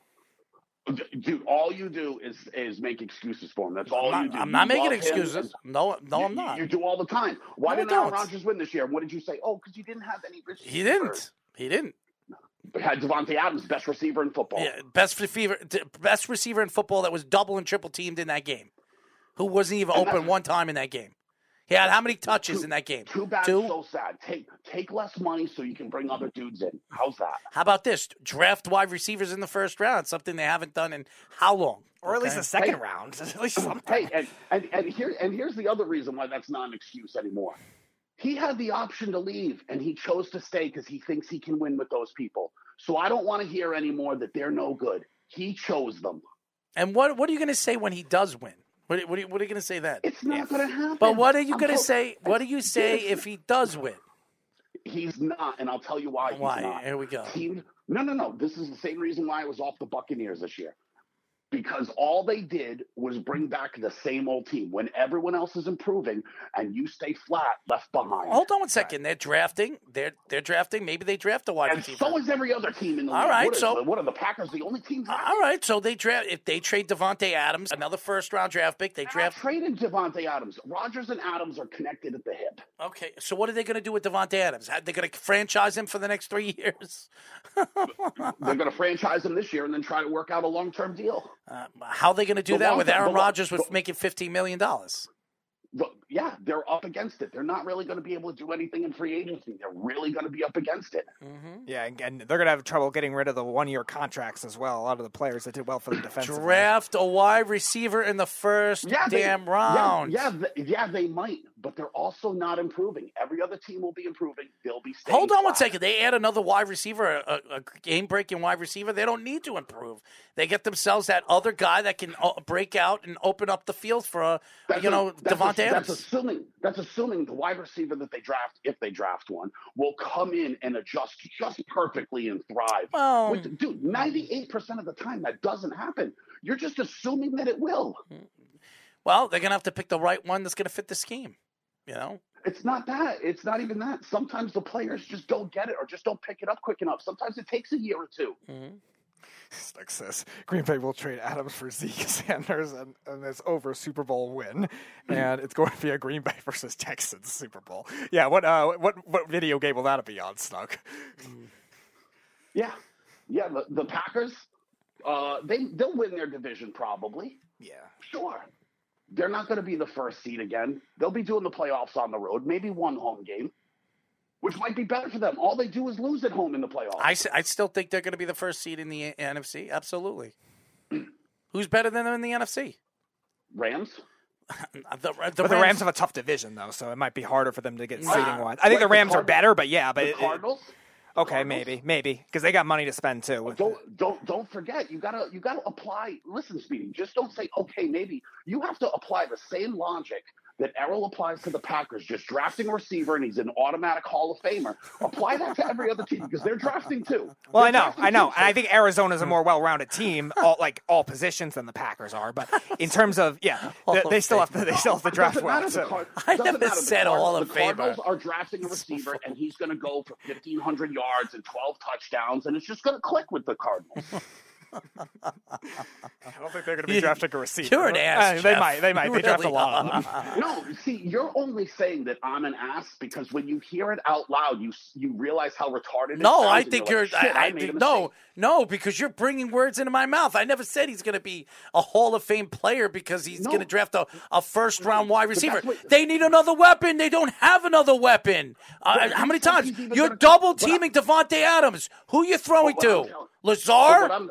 Give me a break. you catch a ball in the end telling you zone. It's not a guarantee that he's going to be any good. Okay, and so you got Draft, to. pick, draft picks are lottery tickets. Uh, all right, all right. So- so pick what if the right one. So what if the Packers? So what if the Packers draft a dud? Then they've just wasted a, a draft. pick. Oh, well, oh, well, you gotta give them something. Right, and then it's the same old team. And guess what? Aaron. Rodgers chose to be there. He oh, thinks oh, those Listen, receivers are good. Aaron, Aaron Rodgers made all these other guys, these no-name wide receivers, pretty good players. Yeah, you you draft a, you draft one of these wide receivers that you really like in the first round. There, there's a good chance one the kid's going to be decent. Okay, and Yeah, and agree- open up listen, the field. I. I agree, but there's also a ch- like you can't bank on it though. Is what I'm, I'm not banking on like, it. Oh, then, Right, but you're just saying, oh, he's going to come in, he's going to take them. What if he comes in and he's half retarded or he gets hurt? It's, it's, Or if, it's not or if, or if he's Henry Ruggs and drives 150 miles an hour. All right, so you, you bring you bring Tyler Harrison off the streets. I mean, I think that Well, would the, be. the, good, the, the good news on that front is, you know, like if, if someone were to drive 182 miles an hour in Green Bay, the worst thing you're bound to hit is a cow.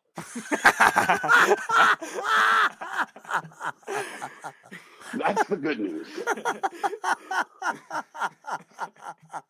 Oh, so the, the well, so once the cow gets hit, there'll be uh, only uh, uh, 200 200,000 more cows than people in Wisconsin. Right, but that's what I'm saying. You can't just bank on the fact that they're going to come in and be impact players. So he's choosing the wide receiver core that he has that he knows Randall Cobb, Lazard. Uh, still don't know what they're going to do at tight end because Tonyan's a free agent. Yeah. And listen, they don't even have any money for Tanyan anymore. They drafted a kid Deguara in the third round or something like that two yeah, years Josiah ago. DeGuara from Yeah. Cincinnati. Yeah, he's not. I mean, he's not bad. He's not the Other bad. dudes, yeah, but he, he's not all that great either. And No, he's kind of Marcedes the, one of those weird hybrid types that I still doesn't Yeah, really and- fit. And Marcedes Lewis is a bum. Right. He's what, 38 years old now? Yeah, you're not going to trust him anymore. Right. so in taking that money, he knew that he wasn't going to be able to get a tight end. See Uh, you later. So it says Rams, Cardinals, and 49ers. Maybe as- McBride falls to the second round. You get McBride. He probably will fall the second round. I don't. I I can't see him being. Maybe a- you get him in a second I can't see him being an early second round pick unless it's like a team that really needs just a tight end away type thing. Who's that? Trey McBride. We're talking about. He'll probably be more of a. He. Really, I like him. I like him. I think he'll fit. I, I don't think he'll be a second round pick, but I. I- But he'll, I think he, I can see him being a good hybrid type player. Yeah, I mean, the, I mean, everyone. Why is everyone talking about him? Why is no one mentioning Jalen Jalen Wydermyer I like Wydermyer too. I like them both. or Charlie Kolar? Mm-hmm. I know you like Charlie Kolar because you posted that up. Right? Why not Charlie Kolar? Well, what's a dude, people drive me nuts. Snug says Rams, Cardinals, 49ers as other NFC playoff threats. Yes, absolutely. If the Jets drop them, then yes, automatic Hall of Famer. Just shut up. Aaron Stop, Rodgers and Aaron Rodgers could draft Speedy in the first round, and they the, and if they boom, they win. It's Rodgers. They lose. It's I, I think Aaron. not I think. Aaron Rodgers would make Tyler Harrison into a star. I really do. I might be pushing it. I don't know if he can run any routes, but you know, you play Nothing some. could make that kid a star. that kid's not a star. He's a black hole. Well, don't, don't don't worry. Tyler will deliberately. If Tyler would ever get drafted by the Packers, he would deliberately uh, tank or half-ass play He'll go football like he thought like he thought Aaron Rodgers was going to do at the beginning of the season He'll when they go lost to the starstruck. Saints. He'll become an Aaron Rodgers fan. What are you kidding me? Aaron Rodgers. I don't know about that. I think he would. I don't know about that. He'd become starstruck. He'd be like, the "Oh my god." The only god!" way any NFL team would take on Tyler Harrison is if all their kicking nets were broken and a kicker needed something to kick into. They could just punt it. or Odell, or Odell. Actually, Tyler would love that. Tyler would love that. He, he, he would sign with wherever Odell is, and then uh, once Odell punches the kicking net, he'll, he'll be happy to get hit by it. Yeah. Yeah, that's the only interest an NFL team has is handing him a yellow jacket and saying, "You're fat, block the aisle." Don't worry, they got plenty of cheese curds in that stadium. Right. Yeah. Paint, yeah. Paint him orange and make them a traffic cone out front.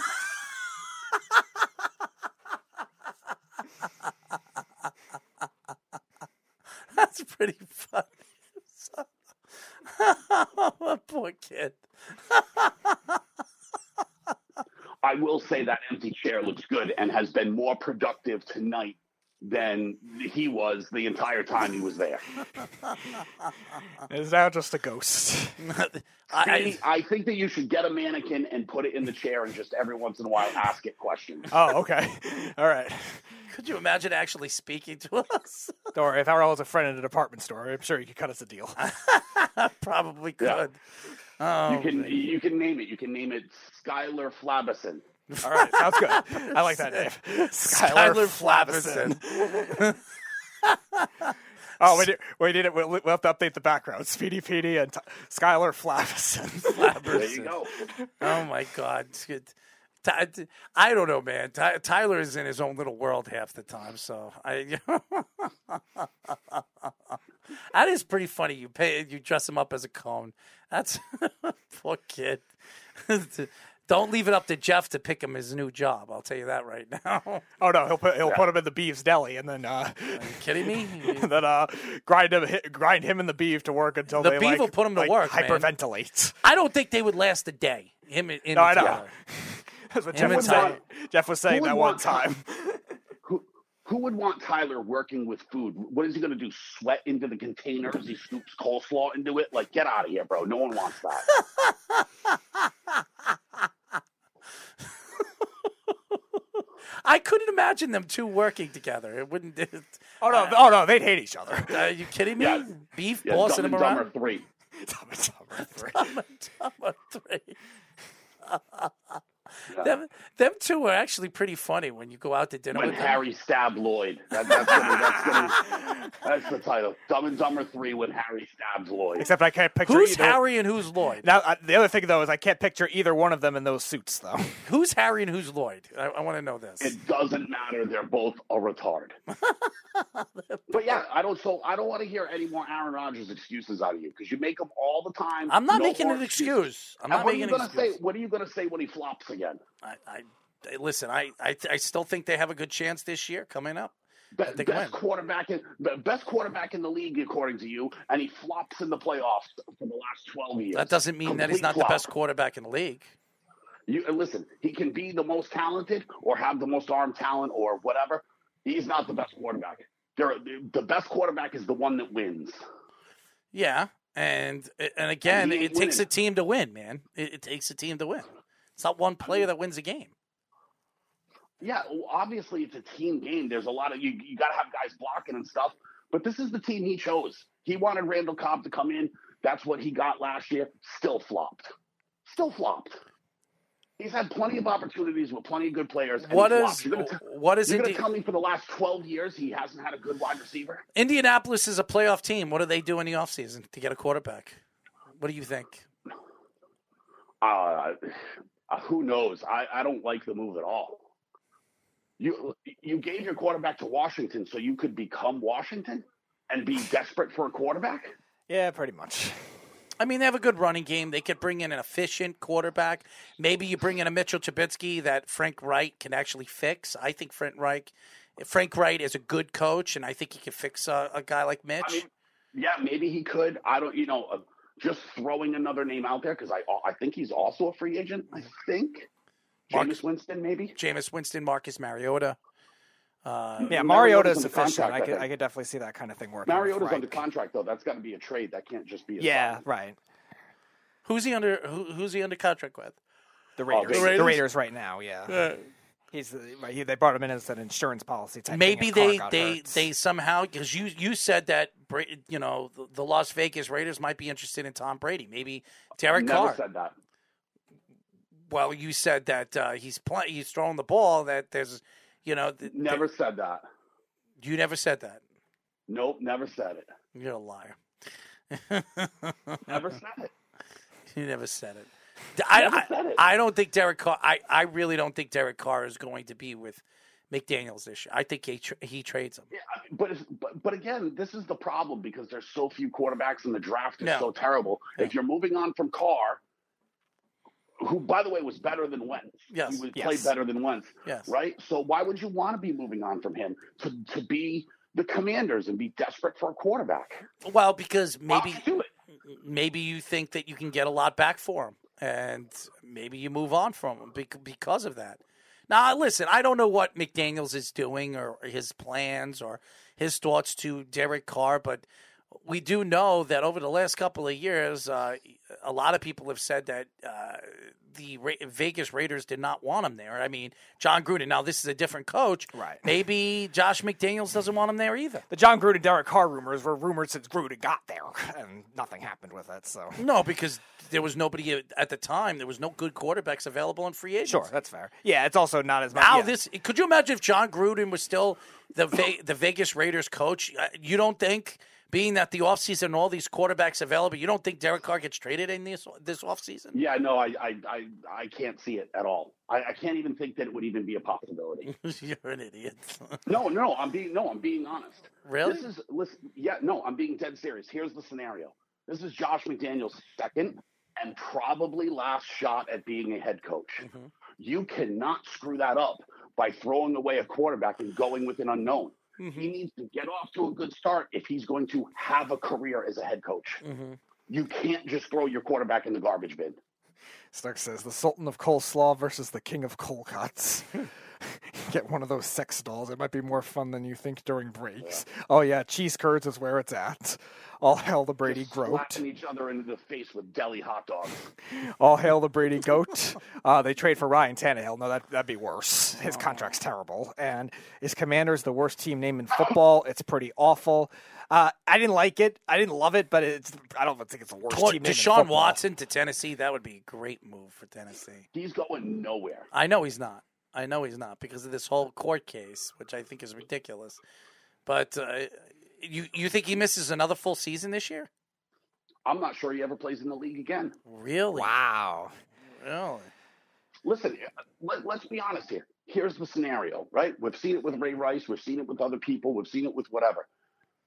If, and I'm just going on the if, because they're presenting evidence to a grand jury to see if they're going to indict him. If he's going on trial for sexually assaulting up to 50 women, go ahead and see what team wants to sign him a rapist to your team. Go ahead and see. It's just a shame what's going on with him, man. It, it- it's a shame because I don't know if this is all true. You you believe he raped fifty girls? Um, no comment. Okay. I figured you weren't going to say anything. yeah, I'm not, I'm not going there, but I'm just saying they're presenting evidence. This is the thing. It's sexual assault and and you know that sort of stuff. What kind of PR nightmare do you think you're trying to sign up for, or would even be allowed back in the league? He gets these charges. First of all, he only just played last. Like he he he just sat. He wasn't on the commissioner's exempt list or anything like that. These charges come down. He's hitting the commissioner's exempt list. You're gone for this season. Mm-hmm. Then he gets found guilty. What's the prison sentence? Well, I I, I don't think it's a criminal. I, I don't think this is going to be criminal. It is. That's what they're doing on Friday. The civil cases have already been going forward. It's the criminal case that they're looking to indict him on on Friday. Mm-hmm. And if it's criminal charges and it's prison time, how do you think he's going to play? Well, uh, you're right, but I don't think he's going to be. I, I I don't think it's going to turn into Listen, criminal. that remains to be seen, right? Remains to be seen. I'm not leaning one way or the other on any of this stuff. Mhm. It doesn't matter. I'm just telling you, someone gets indicted for sexual assault, you can damn well bet he's not playing next season. Right? Yes, if if if if he gets indicted for a criminal case, he doesn't play next year. Right, which means no one's trading for him. Right. And he's going nowhere. But what happens if he doesn't? What happens if he doesn't get indicted? Well, then, then yeah, then he's got a shot to play. Mhm. But again, PR nightmare now because the civil cases will still be out there. Mhm. Because because here's the other thing that's happening.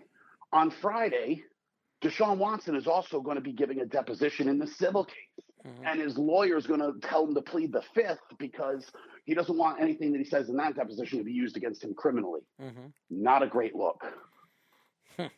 Snug, Interesting. Snug says Watson better play again. He's about to owe a lot of chicks a lot of money. A rumor's a rumor that doesn't die. He's been out for a season and the shit keeps swirling around him. He's damaged goods on any level. I don't know. Again, we'll have to see how he comes back. Again, I was talking about this at the beginning of the show. How rust versus rest in terms of yes, he's healthier now with the injuries, the major injuries he suffered, but how much in football shape is he for this year, kind of thing too, is going to be the thing that factors into whatever team ends up trading for him, and also these other quarterbacks that are being dangled, the veteran quarterbacks, and obviously the Ro- Rodgers and Wilson chips are now falling, so now we see kind of see the values of these other guys and Wentz as well now too with the two third round picks. These other quarterbacks could fall under that depending on their cap hit too. So I think those teams are going to go after those first, and then Deshaun Watson might be a little later on in the process. What happens to Right. Amari Cooper? Who cares? I, I mean, Amari. you say who cares, but uh, he's still a good player. Gonna have to go somewhere. uh, Go to the Packers. They need a game-breaking wide receiver. Let's get They him to can't the pay. They can't afford They, him. they can't pay. him. Oh, why is that? How did that happen? They they couldn't pay him even with Aaron How Rodgers' about- new contract. how They, about- they were eleven million under the cap. They had to restructure a bunch of other contracts. How about New England? I don't oh, think they they, don't can have pay him cap too. space. They don't have the cap don't have the space. They don't have the cap They're, space. they're only they're only at like twelve or thirteen million, And by the way, every team that has cap space, keep this in mind too. Every time you're like, oh, we have cap space, great. You also, with that money, have to sign all of your draft picks. Mm-hmm. Right. So Yeah. if they have 13 million in cap space, the Patriots really have six. Yeah. Also, also a lot of the teams that are going after him are, go- are all going to be limited to that. Uh, no, Snug. Amari Cooper's not going to the Patriots. It'll probably be it's uh, looking like Miami or Jacksonville are the two favorites The right now. Bengals. The Bengals. Uh, The Bengals don't really need a receiver though, so I, I think they would spend their money in other areas. no, they got to pay their safety.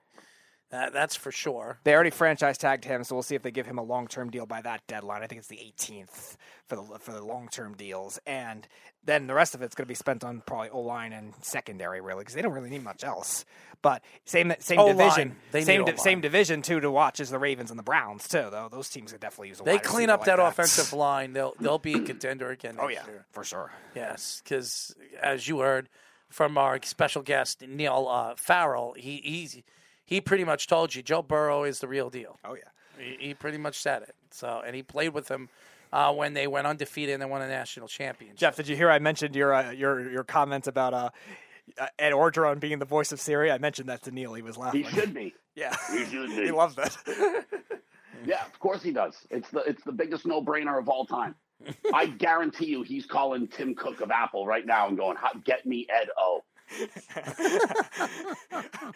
Believe me, I would approve. I, I, I will never do it, but I'll. I'll, I'll Oh, that approve. voice is horrible, man. that voice is horrible. If I heard that every single night before I went to bed, I'd have a heart attack. Jeff, maybe we'll build Right. it into First the. all, Uh, what do you think? we'll Right, build it into the magic this eight ball. This is this is the problem with New Yorkers and never leaving that stupid island that you guys live on. There are other places in the country where they sound like they sound like that in Louisiana. That's what they. Have you ever heard these Cajun people speak? They sound like that. That's a, that's a whole region of the country that sounds like that. They sound like And- and that. he was- Well, I want to move Yes, there then.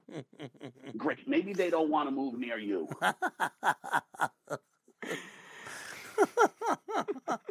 right. So I mean, I think it's a great idea. Ed O as Siri. That's what. That's the voice. Edo. Edo. We'll just call it Edo. Right. We'll call it Right, that's what Edo. I'm. That's what. That's what I'm saying though. If they can, if if Siri can always uh, can also be a British voice, they should also have an Ed Orgeron. Apple. That's way better than that's way better than a British Apple. voice. Apple presents Ed O. Maybe, maybe we'll build it into the magic eight ball.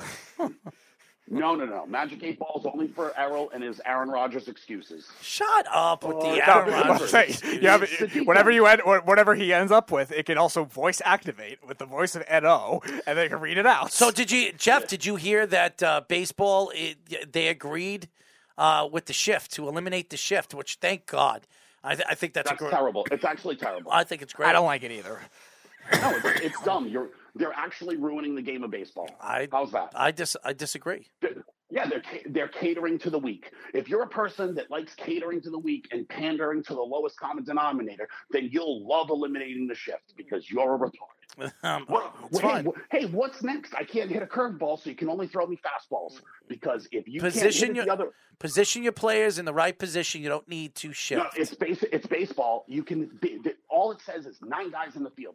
Put them. Uh, all it says is nine guys, and you have to put them in fair territory. Those are really the only rules. And also, it's not all just over shifts anymore. It's also outfield alignments, infield alignments that are I like different. it. I like Right. it. So I don't think it's just That's one right. overshift anymore, like it, now- like the now- David Ortiz days and stuff like that. Now when we play foot, now when we play football, you have to tell the defense whether you're throwing or running the ball. That's what you have to do now. that has nothing to do with the shift, Jeff. That's uh, that's exactly what it is.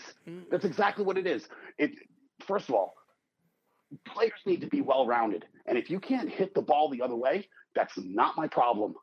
That's the game of baseball. You exploit the other player's weakness. That's what I was saying too. Is a lot of it is player development too. The way they're taught now in the minor leagues is because of the analytics a little bit, but also with the coaching too. They're taught to pull the ball more with launch Listen, angles, stuff like that, obviously, all the players want this, so they're complaining Right, about it. They don't like ba- it. Right, because they're babies and they're like, you're keeping me from the Hall of Fame because I can only hit it one way. Well, they'll probably won't make the Hall of Fame anyway because the baseball writers are stubborn as hell. But Right, but, that, right, but that's it. but that's what it's going to come down to eventually. We're only going to you're only going to get guys that hit 60 home runs a year in in uh, in the Hall of Fame. Uh, the Ichiros of the world have no place anymore. The Pete Roses go home. you know, the, the Ted Williams, sorry, we don't like guys that can hit. Unless you hit 60 home runs, you can't get in. Yeah, I forget who was commenting on it. I saw a comment on Facebook. Uh, some somebody said, "Why are they banning the shift?" Because uh, Ted Williams hit 406 and they shifted back then too, so it shouldn't be a problem or something Right, like that. Obviously, nobody's going to hit 400 again. It doesn't seem likely, but still, I, I shifts are very well rounded now with the Don't analytics like available. Don't like it. But again, you ha- if, if analytics you could cater to pitchers and hitters, you should be able to cater it to defense too. Okay, all right. So hold on. All right. So you so that's how we're judging things now. I don't like it. Okay, well, I don't like curveballs. Just throw fastballs. Okay. Well, they're, they're going to have to figure out a rule for that. But uh, as of right now, I think the but- game But is. do you see how ridiculous that sounds? No, Do you it- see how ridiculous it is. it really oh, isn't. You can't hit a curveball, so we have to throw you what you can do. That's what we uh, have to do. We have to Why should you have? Why should you be allowed to put four guys at the first baseline? Because that's where I'm pulling the rules ball. Say, because the rules say all you need to do is be in fair territory. That's Yeah, it. well, that's great, but that's not the game. That's not the way the game was played when we were kids. No, it isn't. Of course it is. All right, so of course it is. when just, I because, just because other people weren't smart enough to go, hey, he's all hitting it here, let's all move over there, right? Just because they didn't do that doesn't mean that it's not a good strategy. Uh, it was a strat. It was strategized. it was brought back into the game by Joe Maddon. it was that, been around. Right. It's been around for a long time, but Joe Maddon really brought it back into the game, and it's ruined the game. It has ruined the game. Right. So, so we don't like that Derrick Henry faces nine guys in the box every time. We want him to be able to run more. So only three, with only three people can be on the line of scrimmage from now on when Derrick Henry. That's different, Jeff. No, it's not. It's making rules that are retarded. It- it- it's making rules and ruining the game. The the game.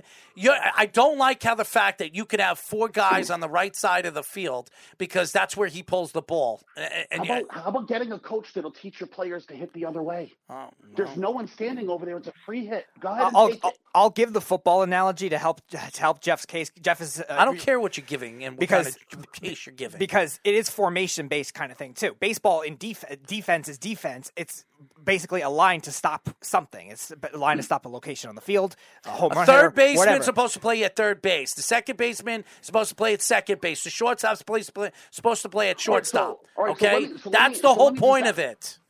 So let me just ask you, like, just a, a- just a quirky question. Mm-hmm. So the pitcher has the ball, he winds up, and as he's throwing, Mm-hmm. the shortstop standing on the right side of the base runs over to the left side. Is that legal now? What do you He- mean he threw it? When he threw it, he was technically at shortstop, and he just moved after the pitch was thrown.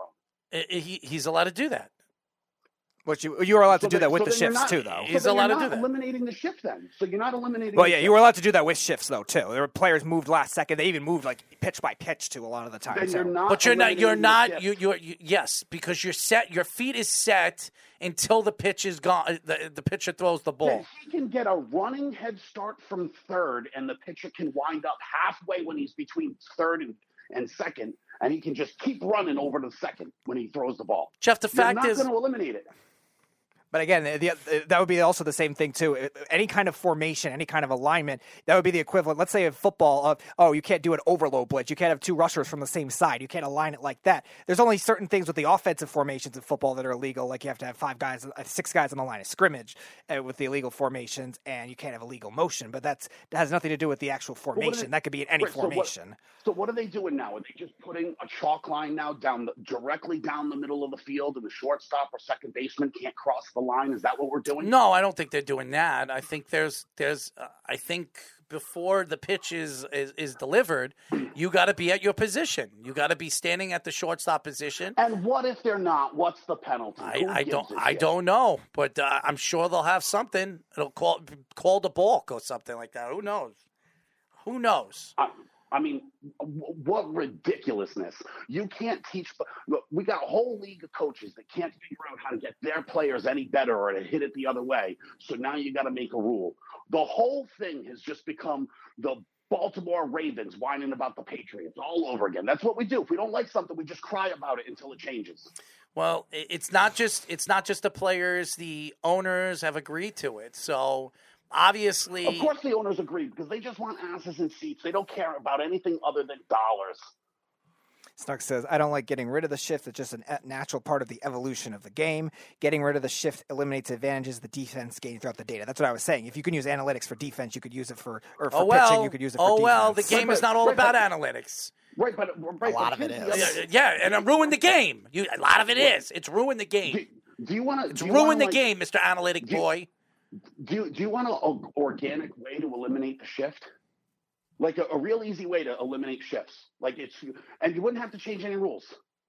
Hit the ball the other fucking way. Mm-hmm. Don't have to guard it.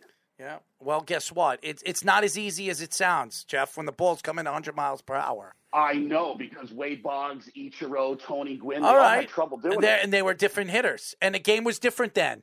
The game was different. There wasn't really a shift in that time. Nobody was But we shifting. still- but we still have players like that. You're not going to sit there and Yeah, who? that, like, Who? How many players hit like that? Uh, there's a, no, no, no. There's plenty of players that don't just have home run power. That can be that Okay. kind of player. Okay, and, right? and, and why why is it even with Freeman, who's a great hitter, they shift for Freeman? They shifted Right, because they know where because he hits the ball. because that's his weakness. Because that's all he can do. Oh. Take advantage of people's weaknesses. That's what the game. What's what? That's what sports are about. And now you're going to say I can't. The game was never about weakness? analytics. It was the it How was about, the how about this? the game No was fun. pitchers. No more pitchers. We're going to put it on a fucking tee and see how far they can hit it every time they're up. The That's what- no game was fun, man. The game was fun. Now you you you're, you're playing the analytics. The analytics don't make the game more better. Okay, it ruins the game. Who I'm not even cares? talking about- With the right, war and all this crap that they're bringing into the game, who cares? Right. So let's just put it on a tee. No curveballs. Let's just put it on a tee. Let's see who can hit it the furthest, and then Curveballs have been around for forever, Jeff. I and mean, so has shifting. uh, really?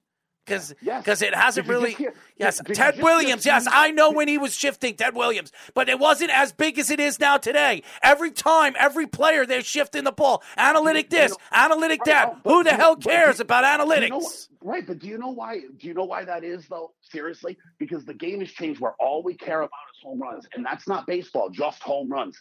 You- We've basically eliminated the bunt because all we care about is home runs. How about we actually go back to playing baseball where there's strategy? All right, Major, And Major League strategy- Baseball, So take away the analytics. and Major, they will. They're not going to because it's, there's too much data available now. Really? Too The much, too much data.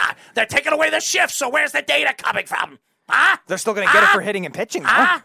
They're I still- mean, analytics, uh, your, your whole shift is going to hurt the analytics. If they take away the shift, it's not going to it's not going to be all about analytics anymore. It's going to be back to what it should be. This stupid analytic crap. Oh, hits the ball more to the right side. So let's shift all our players to the right side. Well, there's still gonna be The game's spray charts no matter what. The game's boring. Make the game more fun. You want more offense in the game? This is the way to go. Well, here's here's the counter argument to that. Now, Jeff was mentioning baseball wants to get fans in the seats. You know what?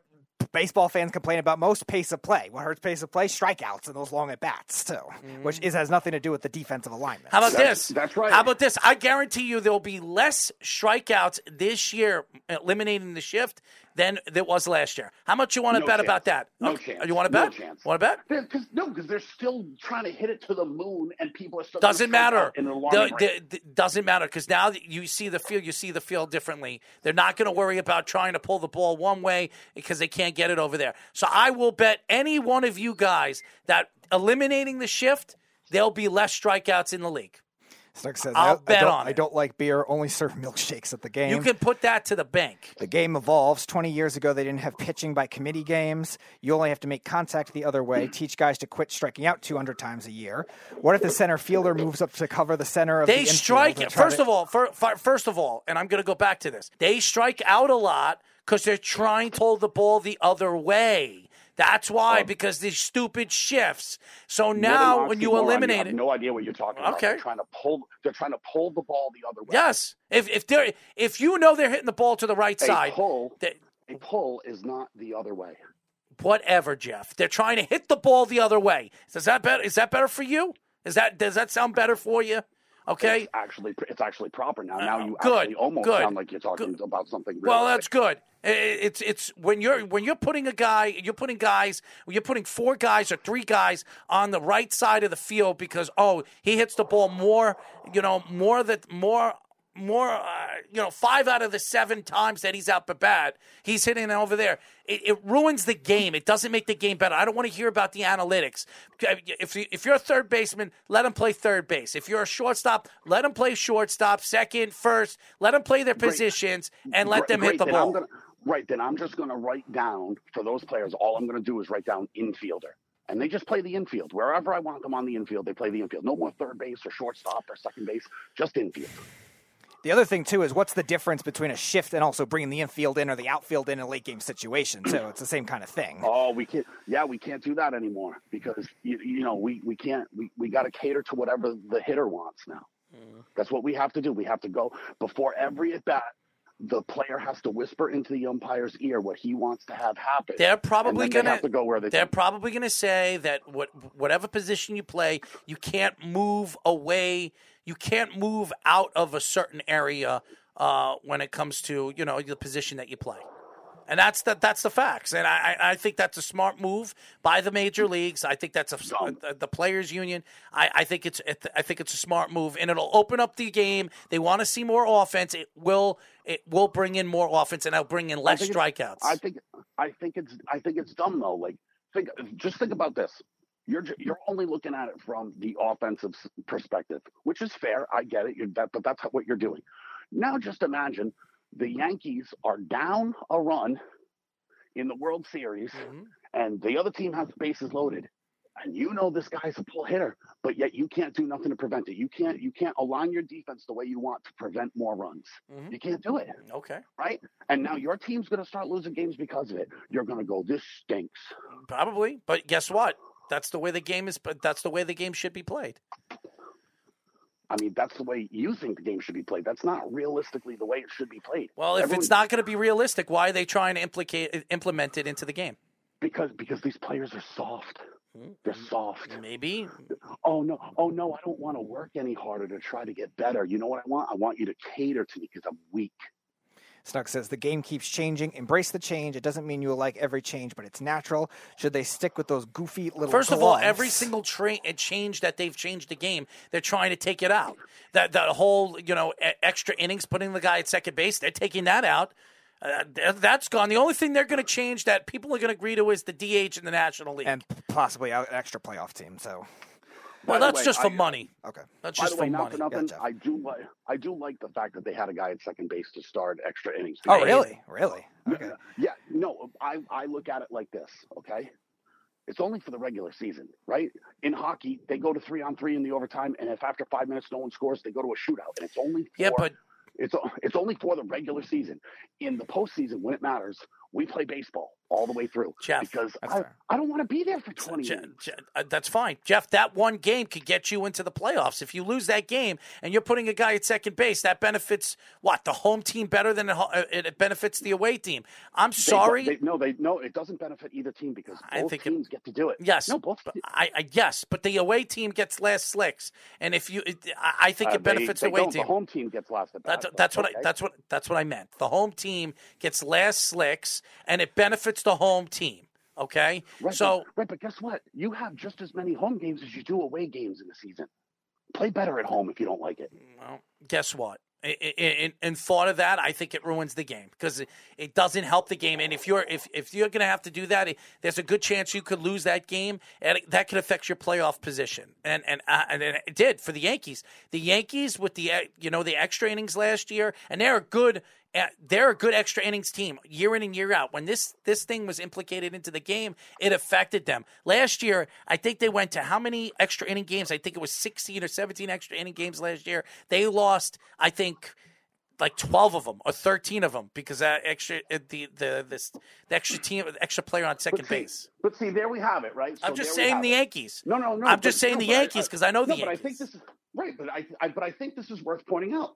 You're just looking at it through a Yankees lens. What if your team wasn't just filled with steroided out dudes that pull the ball? Right? What if what if you were like Seattle and your team's predicated on defense, and now I'm taking away defense? Now you're making me play with one hand tied behind my back. That's not exactly fair. Jeff, the game was fair the way the game was played in the 90s, and there was And, uh, barely and, ever. and, and right, and now we're cha- first of all, and nothing's changed. Nothing's changed. It's the same rules as it was in the nineties. no, it isn't. They, they, they brought all these these these analytics, and Those aren't rules, always, though. You could always. I know they're not rules, you, you could idiots. Shut up, always you. Shift. Go ahead. Right. No, but they could they could always shift. The rules haven't changed. Now we're now we're changing the game. Now It we have only- to make the rules this Wh- way. As soon as Joe Maddon brought it in and they they brought it into the analytic world, it, it- now everybody is doing it, and it, I think it ruins the game. It doesn't make the game better. So let's blame Joe Maddon because he was ahead of the curve. Um, the, I, And whatever. small market teams have to do that kind of thing to get their get an edge. He had to do that with the Rays. That's ex- right. That's exactly it. So now you're punishing small market teams even worse. Right, and you, Guess you mentioned Pittsburgh? Seattle don't- too don't as another matter. one. Uh, now that Right. they're trying to get their image back, and they had a nice season this year. The Athletics have been doing it with the Moneyball all the time that they had it. So that's going to be teams use that to their advantage too, and also it'll help other pitchers too cater to what they do too, because the pitchers are the other part of making the shift work. They have to pitch into it to make it work with the different alignments that could be, and also all the pitches that are available. It will open up the game. It will give more offense. It'll be less bitching, and that's what I want to see. That's what And the that game hurts- is. And, and how many and how many teams in the league does that actually hurt? Because there's only so many power hitters, and they're only on so many teams. And like we were saying, you're not denying that Pittsburgh and Seattle and those market teams, they're all predicated on defense. So how many teams is this going to hurt? And we have to cater to only the teams that have Aaron Judge on it, right? That's what this is. It's the Aaron Judge Aaron rule. Judge. I yeah. Or, or it's the it's the Giancarlo Stanton rule. I can't hit it the other way. Throw me throw me a fastball. both so players, hit it to the moon. both players actually hit it on both sides of the field. So I don't know what you're talking about. Right, but this, but that's what it is. So we, we got to cater. It's to, not Aaron Judge. It's not the Yankees. ca- So of course right, you bring the Yankees. Of course you bring the Yankees. Cater, we got to cater to the bums that can only hit it one way. That's what we have to do now. Mm. They're bums that can only hit it one way, so let's cater to them. How many players get it both ways? How many players in a so league? many. Well, uh, we got at least two, right? Judge and Stanton. So that's all that matters. Okay, but how many players? How many players do you know? There's how many players that play in a game? Uh, hitters, 11, 12? Nine, and then the, the yeah, nine and three, play, three, people four bench come off the players. Yeah, bench. right. So y- y- you're getting 12 players. So maybe three out of the three out of the 12 guys could probably hit it both ways. Okay, on each team. Right, but- the right, but percentages it's- aren't right, good, but- Jeff. You, then guess what? If you're bad at something, use the off season to get. They're better. the Oh my best of the best, Jeff. idea. What a novel idea. Jeff. What a novel. If they were the best of Yeah. the best, they'd be able to. They'd be able to hit it the other way. It's also What the way that? they're developed too. It doesn't help either. With the with the, they're taught to pull the ball now too. It doesn't right. help. Well, does, That's the minor league care- system. Too. I don't care. I don't. I don't care. Everyone is a young player. Uh, Do you Right. think? Is that what we're just getting? I'm not You blaming the players. same- No, no, no, I'm not blaming the players. I'm saying that's more the organizations. Right. You have to. You have to be the same player you were when you I think the drafted. There's analytics no have ruined the game. anymore. I think the analytics have ruined the game. And and I and I think the game needs to be played the way it should have been played and the way it has been played over the years. Okay, I, I think the game in the last 15 years, 14 years is garbage, and it has a lot to do with these stupid analytics, Ah, that's because shifts, the and all Yankees that. don't win, and that's why It has you're nothing crying. to do with no, no, it's nothing to do with the Yankees. This has nothing to do with the Yankees. Nothing.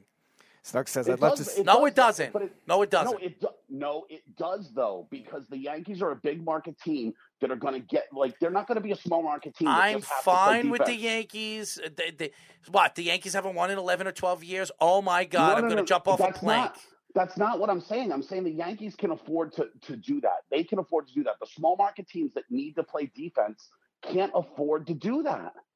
They can't. Snuck says, I'd love to see a video of pulling the ball the other way. Maybe that dude, Tom Emanski could do a training camp on it. Oh, yeah, baseball needs more whispering to the umps. This is like saying you don't like the forward pass in football. Once someone found that advantage within the scope of the rules, why should they have it taken away from him? Rather than just working a launch angle, just work on that inside out swing. I don't know, the last 20 years of baseball has been pretty awesome. Really, it's been awesome.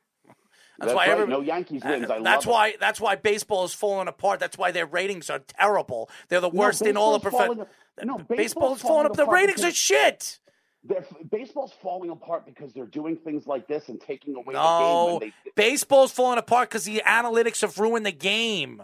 Okay, and, and, and baseball's also falling apart because they're terrible at marketing, right? yes. Uh, that what like like my, can we all agree on this? Let's Yes. just agree on this. Yes. Mike Trout's the best player in baseball. no question. and and he could walk down the street and not be noticed by one person. He might as well definitely. be anonymous. Uh-huh. Right.